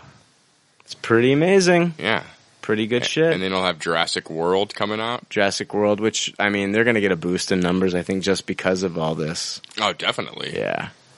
Um. So yeah, it's pretty impressive. I don't know. I don't know about uh, Downey Jr. saying that though. I think like I think that uh, he thought it was a good film, but man, I I don't know, man. I I, I wonder what because he says in some ways is the best Marvel movie ever. Oh, yeah. Eh, That, that's kind of a cop out a little bit, right? Yeah, a little bit. Yeah. A little bit. Well, I agree with Robert Downey Jr. though. It's the best Marvel movie It's not the best Marvel movie. uh, by far. No, it's not. It's really not. By it's far. really not. It is. It's it's it's good, but I mean, okay, I mean, it, it it's a- it's a real it's a really good movie as far as like if it's a standalone movie. But I think I I- I don't know. I think Avengers was the best comic book movie ever. It gave me more like oh shit moments. Like Yeah. like the fact uh, you you had that moment where you know all you know all the Avengers are standing together and they do that you know scan and pan sh- scene. Oh, I know. I know exactly what you're. That was amazing. And then like Robert Downey Jr. talking to Loki, uh, you know Tony Stark and Loki, and then like you know like the the Hulk picking up Loki and like tossing him and bashing. Oh, him and yeah, I shit like love that scene. Stuff was awesome. Avengers is my second favorite Marvel movie. Yeah, I just I I I, I don't. I- I I really I loved Guardians of the Galaxy, but I I, I just it's still got to be like my fourth or fifth favorite Marvel movie. Yeah, I hear you. Yeah. There's a lot of people in your camp. Ah. all right. Empire talked with director Joss Whedon about next summer's Avengers sequel, Age of Ultron, and he had some great quotes about the movie that I wanted to share. Let's hear it. It's more epic, and in other ways, it's more noirish and suspect and devious and specific. Ultron, he's got a touch of the apocalypse in him. And then Kevin Feige offered up these details about the movie. He said Ultron was the villain Joss wanted. From midway through production of the first film, to have serious repercussions for the Avengers. We unveiled a poster here, which is nothing but Ultron after Ultron after Ultron, clawing at the beginning to defeat all of our Avengers. That's what a lot of this movie is about. Uh, Kevin Feige also went, to talk, went on to talk about the Hulkbuster armor scene, where there is clearly a battle with the Hulk that we saw in the concept art that was released. He says it's a bespoke suit, uh, the backup plan in case things go awry. The Hulkbuster is from after my time as a reader, but even I knew what a big deal it was. It makes sense because there's no one who can really go up against the Hulk, but more importantly, those guys are best friends. So what that battle is and what it means is fascinating to me. Hmm. That'll be fun. I can't wait to see the Hulkbuster armor in action. Yeah. That's super cool. And Robert Downey Jr. piloting it, right? Isn't that what's the From that from that quote, that's what I'm taking from. it. yeah? that- Because- that's what I. That's why I'm saying it. That's what I took too. He said the Hulkbuster. He mentions the Hulkbuster, then he goes on to say, but more importantly, those guys are best friends. Yeah. So maybe like the after credit scene from Iron Man three is as lame as I thought that they were at the time, where you know Tony is talking to Banner. It just kind of reinforces that these guys are buddies, and then watching them fight each other is going to be pretty epic. So it, that's definitely one of my most anticipated scenes from Avengers: Age of Ultron, if that's what they're going to do. Yeah, and I'm excited how they're emphasizing how much Ultron there's going to be in this movie. Yeah. and uh, all the Ultron bots and everything. I'm I'm super excited for all that. Badass Digest has some interesting rumors on Avengers Age of Ultron that I wanted to share with everybody. They reportedly have gotten their hands on an earlier script for the film and think that the team we see now compromised uh, comprised of Thor, Captain America, Iron Man, Hulk, Black Widow, and Hawkeye could change with some characters being eliminated from the team and new ones being added. Here's what Badass Digest had to say. And so it shall be on film at the end of Age of Ultron. Oh, here, I'm sorry, excuse me, let me start over. One of the great things about the Avengers is that the team is always changing. In fact, Avengers number 16 had Captain America replace the entire original Avengers team, of which he isn't even a member. He was introduced in Avengers number 4 with new members. The Avengers have always been uh, interchangeable, and so it shall be on film. At the end of Age of Ultron, Cap will assemble a team that is a mix of familiar and new faces, leading forward into Phase 3. It's an exciting mission statement from Marvel Studios, letting audiences know that the Avengers team is more than just the guys who were in the first film. The makeup of that team is technically up in the air until that scene is shot. I suspect it's going to be saved for either scheduled reshoots or will be snuck into the schedule of Captain America 3, which goes before cameras early next year. But Joss Whedon's script did indicate who would be on that team. I won't reveal all the names, and some have changed in between drafts, by the way. But one character who has always been in this new team is Captain Marvel. Ah, that's awesome. They say, now this is an end of the movie cameo. This isn't a big part of the movie. This new version of the Avengers isn't involved in an action sequence or anything. So changing the characters can be done up until the last minute without hurting the story itself. With this bit of ac- with this bit accomplishes it accomplishes is basically pointing the way to phase 3 saying these characters will be important. That's why Captain Marvel, called Miss Marvel in the scripts that they know about, is important. This cameo establishes her establishes her as a player in Phase Three, possibly with a movie of her own, likely with a movie of her own. Um, they say uh, they go on to say, but now I'm hearing that Marvel has cold feet about including her in the film, not because they're against the character. My sources assure me she is coming, and it's very plausible she could be on the team in Avengers three, but because they're not certain they want to introduce her in this way, they basically aren't certain they want to just drop her into the Marvel Cinematic Universe fully formed in a team movie. Uh, I've heard that Marvel is avoiding full blown origin stories moving forward. Uh, example, less Iron Man or Captain America the First Avenger, and more Guardians of the Galaxy and Thor, characters who are already on their paths when the movie opens. But that doesn't mean that they just that they want to just drop characters into the movie universe who are fully existing. Example, while Doctor Strange may not follow the Batman Begins template, following Stephen Strange from civilian life to becoming Sorcerer Supreme, it doesn't mean the movie will open with everybody in the world knowing who he is.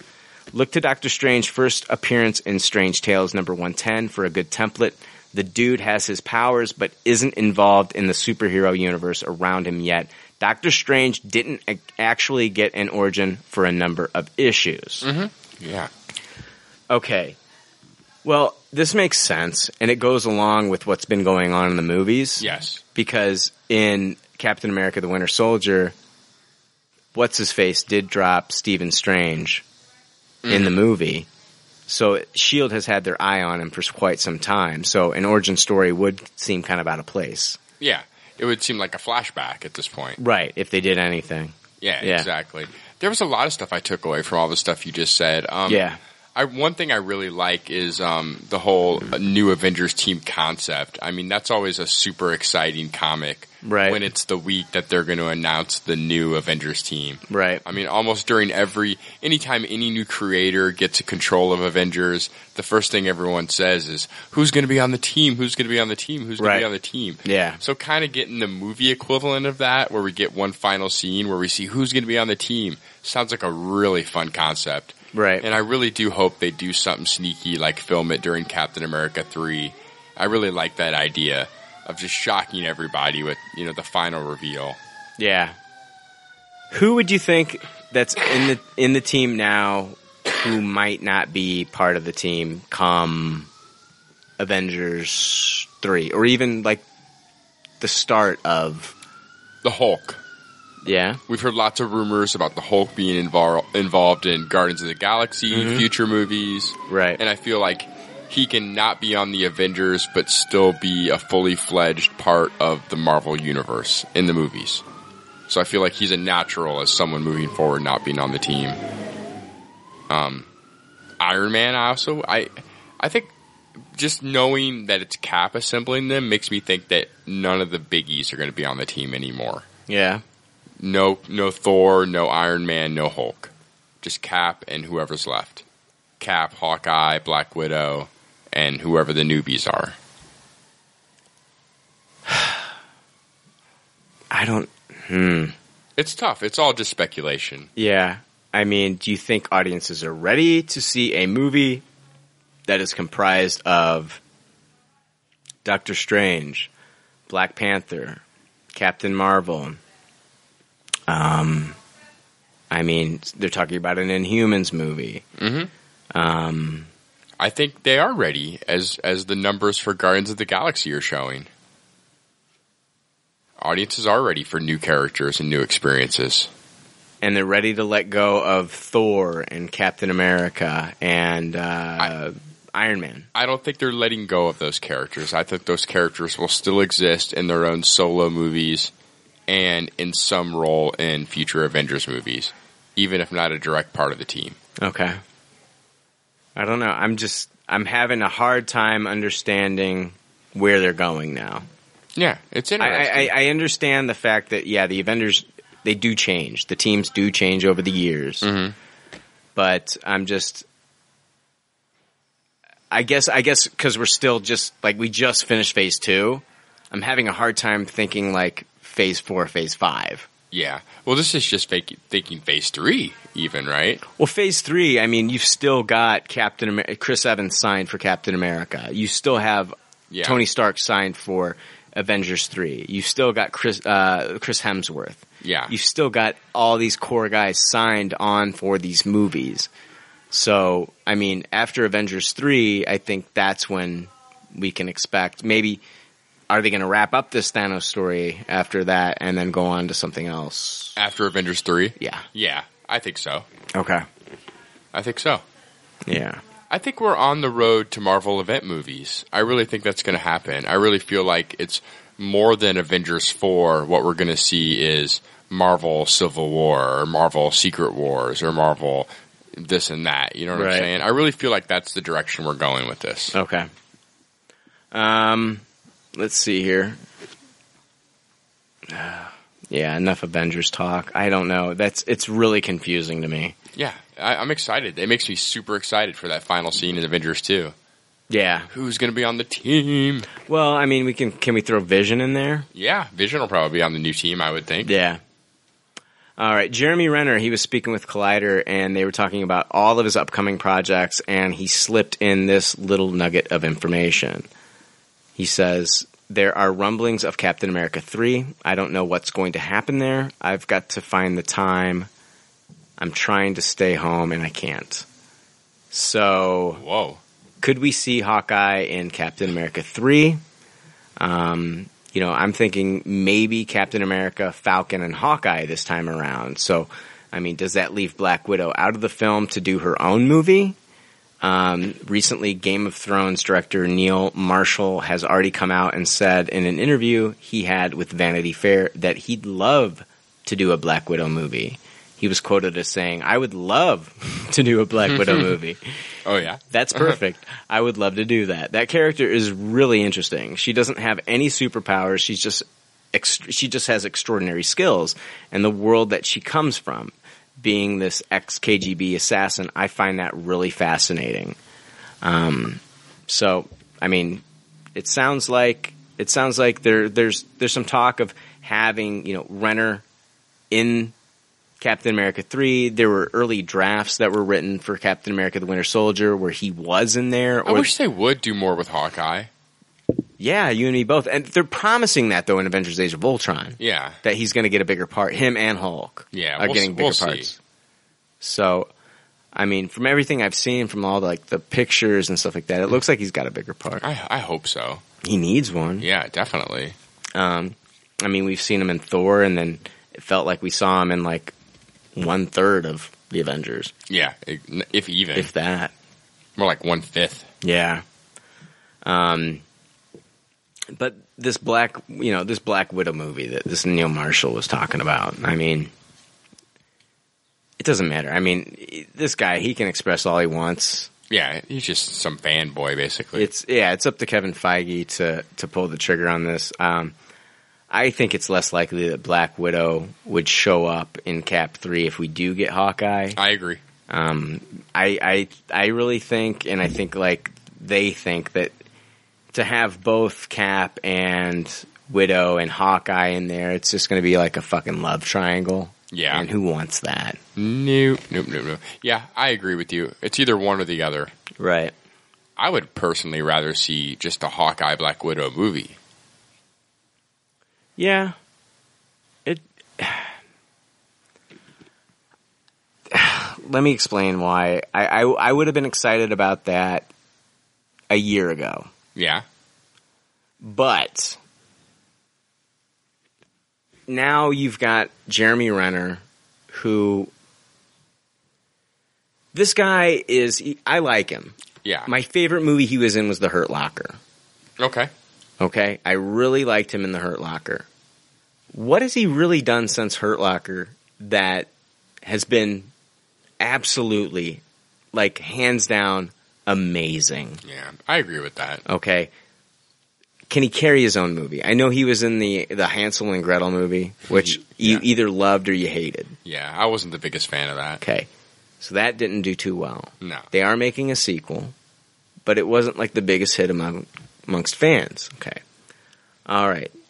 Let's see what else he did. The the Bourne movie. The Bourne movie, which was from what fans took from it was the worst Bourne movie that has come out. Yeah, I've heard that too. Okay. The American Hustle movie. Mm-hmm. The character he played in that movie was not even the character that he wanted to play. He wanted Christian Bale's character. Yeah, he was good in his role though. He was good in his role, but he didn't get the Christian Bale, Bale character, which was a bigger role in the film. yeah, Okay. I don't know if, and then, I mean, I like Scarlett Johansson. I really do. And I love her as Black Widow. But I mean, even, I like the Lucy movie, but I mean, it wasn't as huge a hit as they wanted. No, no, it wasn't. But it's hard to um, with the Marvel name attached. I think it would be a big hit. I think that's bigger than the actors' names. Maybe. I Yeah. don't- you know, I, I- I'm just saying, like, um, just because Agents of S.H.I.E.L.D. E has the Marvel logo on it, I'm not watching Agents of S.H.I.E.L.D. E week to week. No, I'm not either. But I mean, it still pulls in big ratings. Sure, it still does well.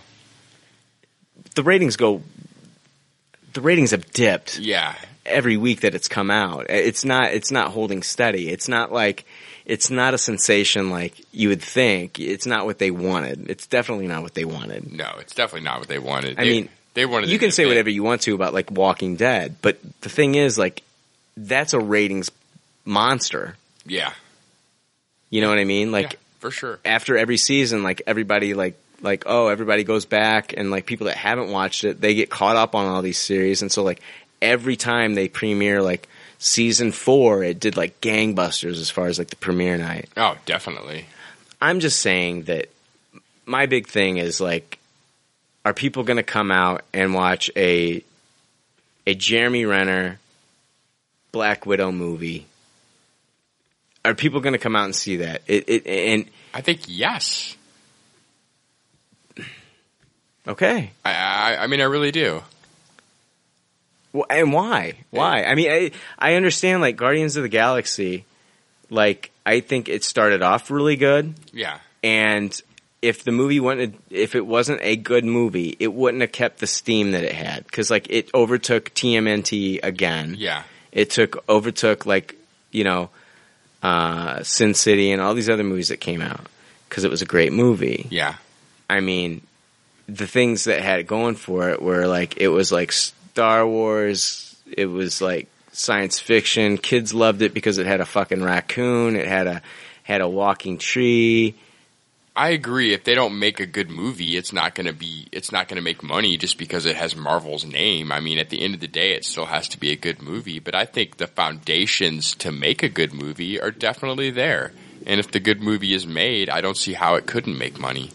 Have they done enough with Hawkeye's character to make people want to go out and see a Hawkeye movie? Yeah, but you have to do something at some point, and we're not. That's why we tie Black Widow into it. I mean, if we don't have the time of day for Hawkeye and, and Avengers movies, and we want to do anything with the character, we have to we have to start somewhere. Yeah, um, I mean, I think it, I think it fits more in like, in putting him in a Captain America three movie and giving him like that bigger role as far as like giving him the role of like, um, uh, Scarlett Johansson in that type of movie. I, I just, I don't know if Jeremy Renner's like going to be the draw to bring people out and see this movie. Um, and like it also has to do with like who are they going to get as a director? I agree for this movie. I agree. Who's going to be the big bad for this movie? Yeah, Um, they haven't fleshed out the character enough, in my opinion, to make people really want to go out and see like. And where does this fit anyway in these Marvel movies? They're doing two a year, yeah. two movies a year, I'm, and I'm then just saying, I'd like to see it. yeah.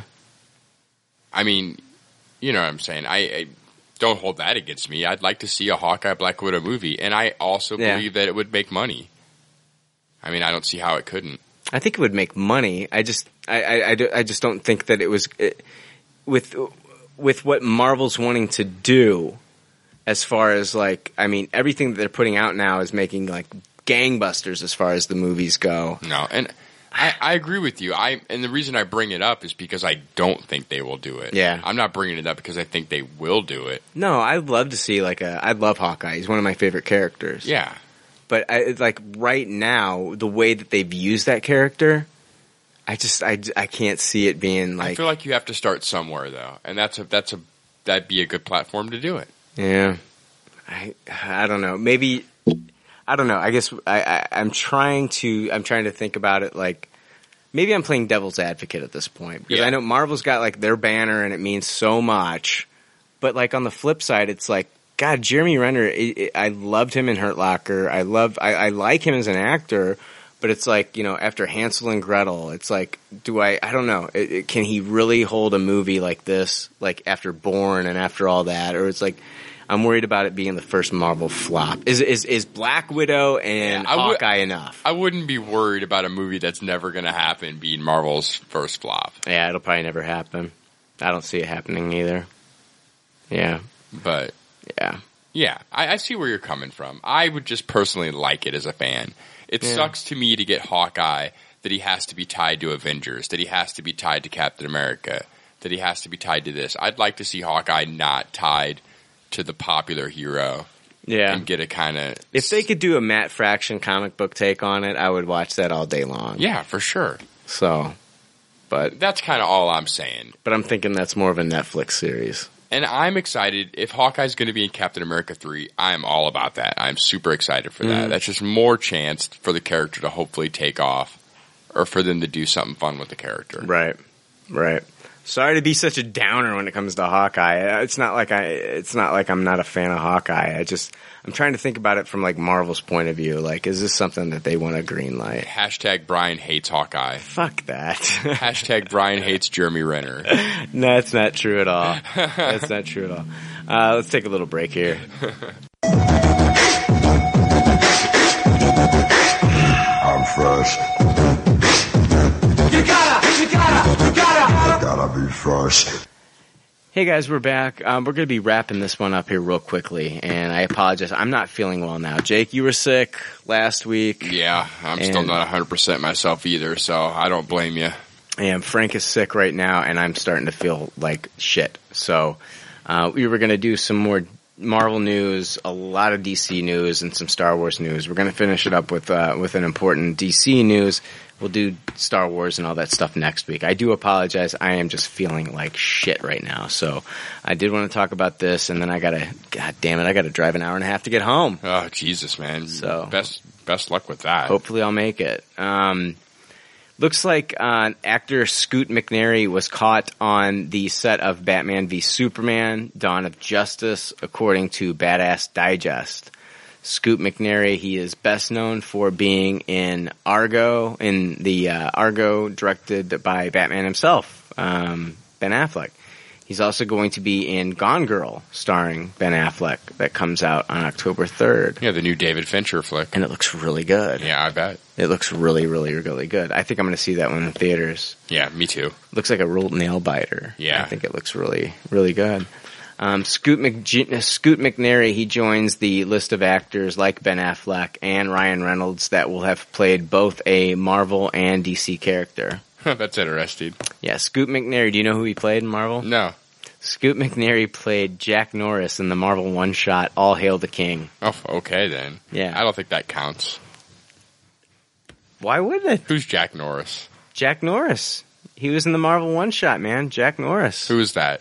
I don't know. I never saw that because the reason I never saw All Hail the King is because I never watched Iron Man 3 on Blu-ray or DVD. No, gotcha. And I don't know. I, I, I didn't like the character of Trevor to begin with. Yeah. So I didn't want to see it. I didn't want to see All Hail the King. Yeah. I'll be honest. I admit I haven't seen it. I can. I don't blame you. I, I knew you hadn't, kinda.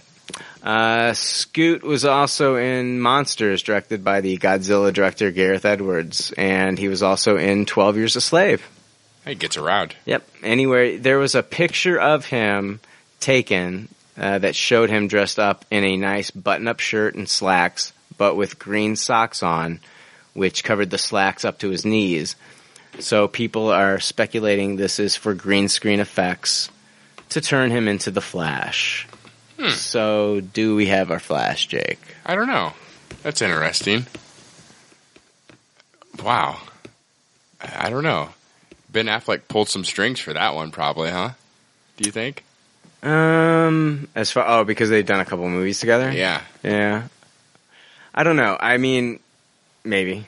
Yeah, I think Ben Affleck probably has something to do with it. I'm sure, but I, I don't know. I mean, I, I think it just seems like a weird reason to have CGI socks, like green screen socks. Um, yeah. But um, Badass Digest, they say that their sources have told them that Flash does show up in the film, and by the end of the movie, they have a Justice League team assembled that includes Superman, Batman, Wonder Woman, Aquaman, Cyborg, and the Flash. According to those sources, we will not see a Green Lantern in the picture until Justice League. Yeah. They say, How accurate are my sources? I don't know. I trust them enough to run this information, so I'm hoping they're right. And everything that's been coming out of this production has been pointing at them being at least on the right track. So, yeah, they're saying, you know, some it's hard people- not to believe, right? I mean, it, the movie is called Dawn of Justice. So. Well, yeah, I believe that that Yeah. they're setting it up for the Justice League. But a new report about Scoot McNairy that came out from the Devil's Eyes is reporting that he is not playing the Flash and have heard from an extra on the set that there's another explanation for the green socks. They go on to say because like people are thinking these green socks, oh, they're going to use it for They're green ski, they're lightning feet or yeah, whatever. exactly. Yeah, yeah. Um, but uh, the Devil's Eyes, they say uh, they they say the extra states it like this: Scoot is playing Jimmy Olsen, but with a bit of a twist. Jimmy was injured during the Battle of Zod versus Superman. His legs were pinned under falling building rubble, and that caused him to lose the legs. He now walks with the use of two prosthetic legs. The source goes on to add, he doesn't blame Superman for it. He feels grateful that Superman saved the world. Weak. well, I mean, I don't. I I think casting Scoot McNairy as Flash is weak, so I'm happy with him being Jimmy Olsen. He's like the Man of Steel apologist character. I knew you'd say something like that. I'm grateful that Superman saved the world, and I don't care that I don't have my legs anymore. well, instead of losing his legs, he could have lost. I don't know. They could have lost everything. Yeah. the whole world could have been terraformed, and yeah, I hear you. It, it- no, no, okay. Well, okay. I don't know. There's a few ways. He's to look lucky at he's it. alive compared to So. other people that were in the way of Superman's wrath. At least he, at least he's still breathing. I thought we weren't going to do this. I'm sorry. I'm sick right now. I thought we weren't going to do this until Batman v Superman came out. Then we can fucking no holds barred. We can talk about this again. I'm sorry you brought up the Man of Steel apologist character that this guy's gonna play. I'm just quoting, you know what? I'm just quoting what they fucking said that this extra said. Superman, I don't think Superman went around killing people, and most of the people were killed during the terraforming process anyway. I didn't see people flying out of buildings and people dying. People were running away. Most people were not killed during the terror. well, they're still running. It's not like Yeah. they're dead. Yeah, but they're some are dying, Yeah, because of the terraforming. and the buildings being knocked over, and gas stations exploding. Did okay? I- Could you okay? I want you to point out one scene where you saw somebody dying because of a building because of Superman knocked it over. I, I will. Okay, I want to see these dead bodies lined up. Well, you're not going to see the dead bodies. Thank but- you. Yes. Thank you. Because, oh God, I can't believe we're fucking doing this. Superman's the only one trying to stop these motherfuckers and save the world, and everybody's bitching about God, the God bless bunch this of, man. bu- bunch of architecture getting knocked down. Some architecture that's already fucked up because of the terraforming. Yeah, I, I'm sorry I brought it up too. I, I couldn't help it though. I mean, this character, it's it totally seems like that's what's going on here. I know, I get it too. Don't you think that I don't read that shit too? But you know what? I can understand why Zack Snyder's throwing this guy in there because of people like you. I, I don't blame him. They have either. to fucking throw him in there. Thank you, Superman, for saving my life. I- I lost my fucking legs because of all this bullshit, but thanks for saving my life. I would rather they deal with it where Batman sees him as the you know as a threat, an alien threat for what he did, and Batman's taking him down for that reason. I, That's what they need to do. yeah, yeah. I, I totally agree. no, I can see, I can see like both sides of it Yeah. because like they've showed like I can see both sides of it. I can see like Lex Luther wanting to take him down because of that reason, and I can also see Batman wanting to take him down for that reason. And I, I've gone on record as saying if they do that, then it redeems it a little bit in Man Mhm. of Steel, how it happens and everything. But I've Yeah. yet to see that that's what's going to happen. And it makes me think it won't happen if we've got this, you know, Man Yeah. of Steel apologist character. Well, I mean, I think there's going to be there's two sides to everything. I think there's going to be people that say like, "Oh, oh, we declare this Superman Day because we heard about the Superman, the Oh, the, yeah. the statue that they've erected." I think there's going to be people like that, but then I think there's going to be a group of people that say like, "He came here, nothing like this happened before he came here, and he needs to get the fuck off the planet." Yeah, trouble came with him. Right, And exactly. It wouldn't have came. Zod wouldn't have been there in the first place if he would have just not been here in the first place. Right, and you know what? Which is true. Yeah, but Jake, he was sent here as a baby. Oh no, no, no, no, no! It, am I am I or am I not right? Yeah. Did he did he really have a choice to be sent here? You're you're correct. Okay, the sins of the father. I mean, if you're going to blame anybody, blame his father. Yeah. Don't blame Superman. I mean, he came here. He's a little boy. He had no idea that he was even from another planet, Jake. Yeah. I, mean, he wasn't. He, it wasn't even revealed to him until later on in the movie when his father told him he was from another planet because of all the shit that's been happening to him, the super hearing, the supervision, and all that shit. He fell in love with the people of Earth. He did. He was conflicted throughout the movie, and the movie showed his confliction between, like, you know, the people of Krypton, but he ultimately chose the people of Earth. He ultimately chose humanity. but the thing is, it's like, he didn't choose to be here. I'm sure, like, his life would have been a hell of a lot easier had he just like if, if Krypton didn't fuck up their society to begin with, and he could have lived on Krypton with his family. I just think humanity deserves a better savior than Zack Snyder, Zack Snyder's Superman. You're not the only one in that camp. Yeah. But I think that this movie, I think that they didn't want to do what every other fucking Superman movie's done before in the past. Oh, sure. You know, they wanted to, they wanted to mix it up a little bit. They wanted to give us a new updated Superman. They wanted to show like what it would be like to have an alien on the planet now, how people would react to this. Yeah, and I can't argue that they didn't do that, but was it interesting to me? No, not, I liked not it. at all. I loved it. I gave the movie a Tupperware. So yeah, but you know, I mean, I don't know. Whatever. What- God, I can't believe we're talking about this fucking shit again. You brought it up, and I'm sick too. I'm blaming you. I just don't uh, point at b- badass digest. I just no. I I, I got to report this shit. I thought this was like one of the most important stories of the week because a lot of people were thinking that Scoop McNairy was going to be the Flash, and it really sounds like he's going to be Jimmy Olsen. Yeah, So, yeah. And the way he's dressed, it looks like he's going to be a Jimmy Olsen character. yeah. I, I I agree with you that it's absolutely silly to think he was going to be the Flash. Yeah. You know, and the thing is, it's like, um, I thought though, like, there were rumors at one time, remember Jenny the intern? Like, she was going to be the replacement for Jimmy Olsen. Yeah, I heard that rumor too. Yeah. But it sounds like they're going to put him into this movie. So, all right. Ah, shit. Is there anything else that I wanted to talk about? we're wrapping it up. I if we're wrapping it up, I want to remind everyone Oh, one one- more. T- one more thing before oh, we go wrap for it. up. Go for it. um, to celebrate. Let's see here. Yeah, to celebrate the one year anniversary of Ben Affleck being cast as Batman. Batman News. um, yeah, to, cele- to celebrate. It's the one day anniversary news. Yeah.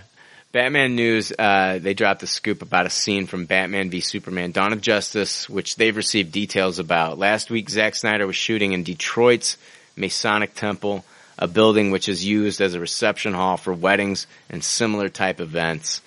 For this movie, though, a large kitchen in the building was transformed into what the site describes as an underground MMA fighting arena and bar Yeah. similar to the one from Fight Club. People of all types of backgrounds are there betting on the outcome of the fights, and Bruce Wayne shows up to bet as well, which makes people wonder what's this billionaire doing here? And he says, I'm kind of a night person, and has a conversation with someone at the bar.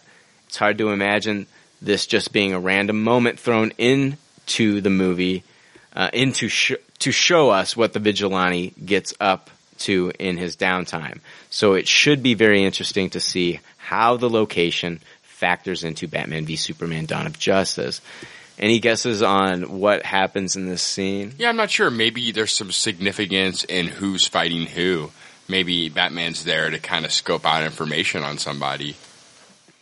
You know? Yeah. Um, I don't think that he's going to be fighting in this scene. No, me neither. Because it's Bruce Wayne showing up as himself. But I mean, there's it's like an underground MMA Mm-hmm. fighting ring. Maybe there's something going on that he's coming to watch, you know, or maybe he's just coming to get information from Jimmy the Goon or whoever, you know. Right. Um, I thought maybe for a second there, I thought maybe he's showing up to watch. It's they, they've said in the past that it sounds like him and Dick Grayson have a rocky relationship now. That's been a rumor in the past. I was thinking maybe for some reason he was showing up to watch. You know, Dick Grayson. Maybe he's like he's not who he used to be. And maybe he's like kind of destructive and maybe he's just fighting for money now in these cage matches. Oh, that's so interesting. maybe he's there to watch watch Dick Grayson in an MMA fight. Yeah, that- Reconnect. Yeah, we're kind of on the same page here. That the significance in the scene is who he's coming to watch fight. Right. yeah. My guess is it's possibly Nightwing. Yeah, I could see that. That'd be a neat way to sneak him in. Yeah. So. Yeah. All right. Guys, I am so sorry. I'm not feeling well. Yeah. We're going to have to wrap this up. That's okay. It was my fault last week. Yeah. At least, at least when it's your fault, we still have a three-hour plus episode. so yeah, don't that's feel true. too bad about yourself. That's true. And I, I was going to remind everyone one more time about the Scotchbox contest. Um, post on Facebook, uh, on like them on Facebook, and then post on their wall that you heard about them on Pop Culture Leftovers, and do the same on Twitter. But tweet at them and us, and everyone who does that will get a chance to win a free month. So, thanks everyone for listening. Brian, get feeling better. I will. All right, guys. Thanks, Leftover Army. Yeah, we'll see you next week. Maybe Frank will be back. We'll all be uh, healthy next Yeah. week. Yeah, and what's the deal again? Like every uh Oh yeah, like uh, I don't know. I, uh, fuck doggy bags. I'm gonna need a fucking uh, yeah. I'm gonna need a vomit bag here. I'm gonna need a bag to puke in here in a second. No, just like all good leftovers say on their doggy bags. Thank you for listening and thanks for your patronage. We'll Bye, see you next everybody. week. Bye. Thanks for listening to Pop Culture Leftovers. Congratulations. I don't know how you did it. I couldn't do it. You people need a t-shirt saying, I just listened to two hours of nonsensical crap. Anyway, if you'd like to reach the Pop Culture Leftovers cast, you can email them at comments at popcultureleftovers.com. You can also follow them on Twitter at PC Leftovers or like their Facebook page. They'd love to hear from you. They're all pretty sad and lonely. One of them is homeless, but I didn't say that. And as always, check out our website, www.popcultureleftovers.com. We've got great articles there comic reviews, movie reviews, television reviews. It's awesome. Check it out.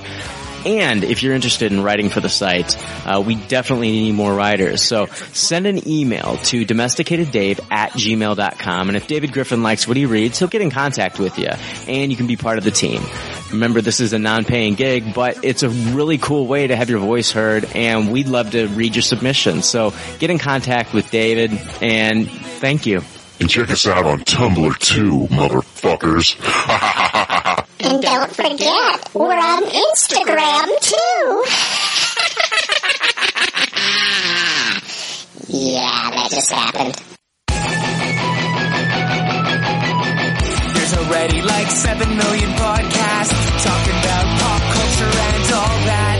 Makes us happy like shooting at a womp rat. But it's all been done before. and we don't want to be a copycat. We're the leftovers picking up the scraps dropped by the cool kids. it's a trap. Gonna toss it, gonna taste it. Do we love it? Hey, let's face it. Can't erase it. Let's embrace it. Tupperware party. Subculture spill over like a vulture. Carry over counterculture. Pushovers. Pop culture. Leftovers. And we're the uncool kids. What's to say's already been said. Leftovers. Pretty sure that the only talent is the band that's singing this. Pop culture leftovers podcasts that are original and good have already been done before, so we should separate the wheat from the chaff. And we're the chaff, the crap, even though we're the shit. Woo! We're the leftovers picking up the scraps dropped by the cool kids. It's a trap. Gonna toss it, gonna taste it. Do we love it? Hey, let's face it, can't erase it. Let's embrace it. Tupperware party. Subculture spill over like a vulture. Carry over counterculture, pushovers, pop culture, leftovers. And we're the uncool kids. What's to say's already been said. Leftovers. Pretty sure that the only talent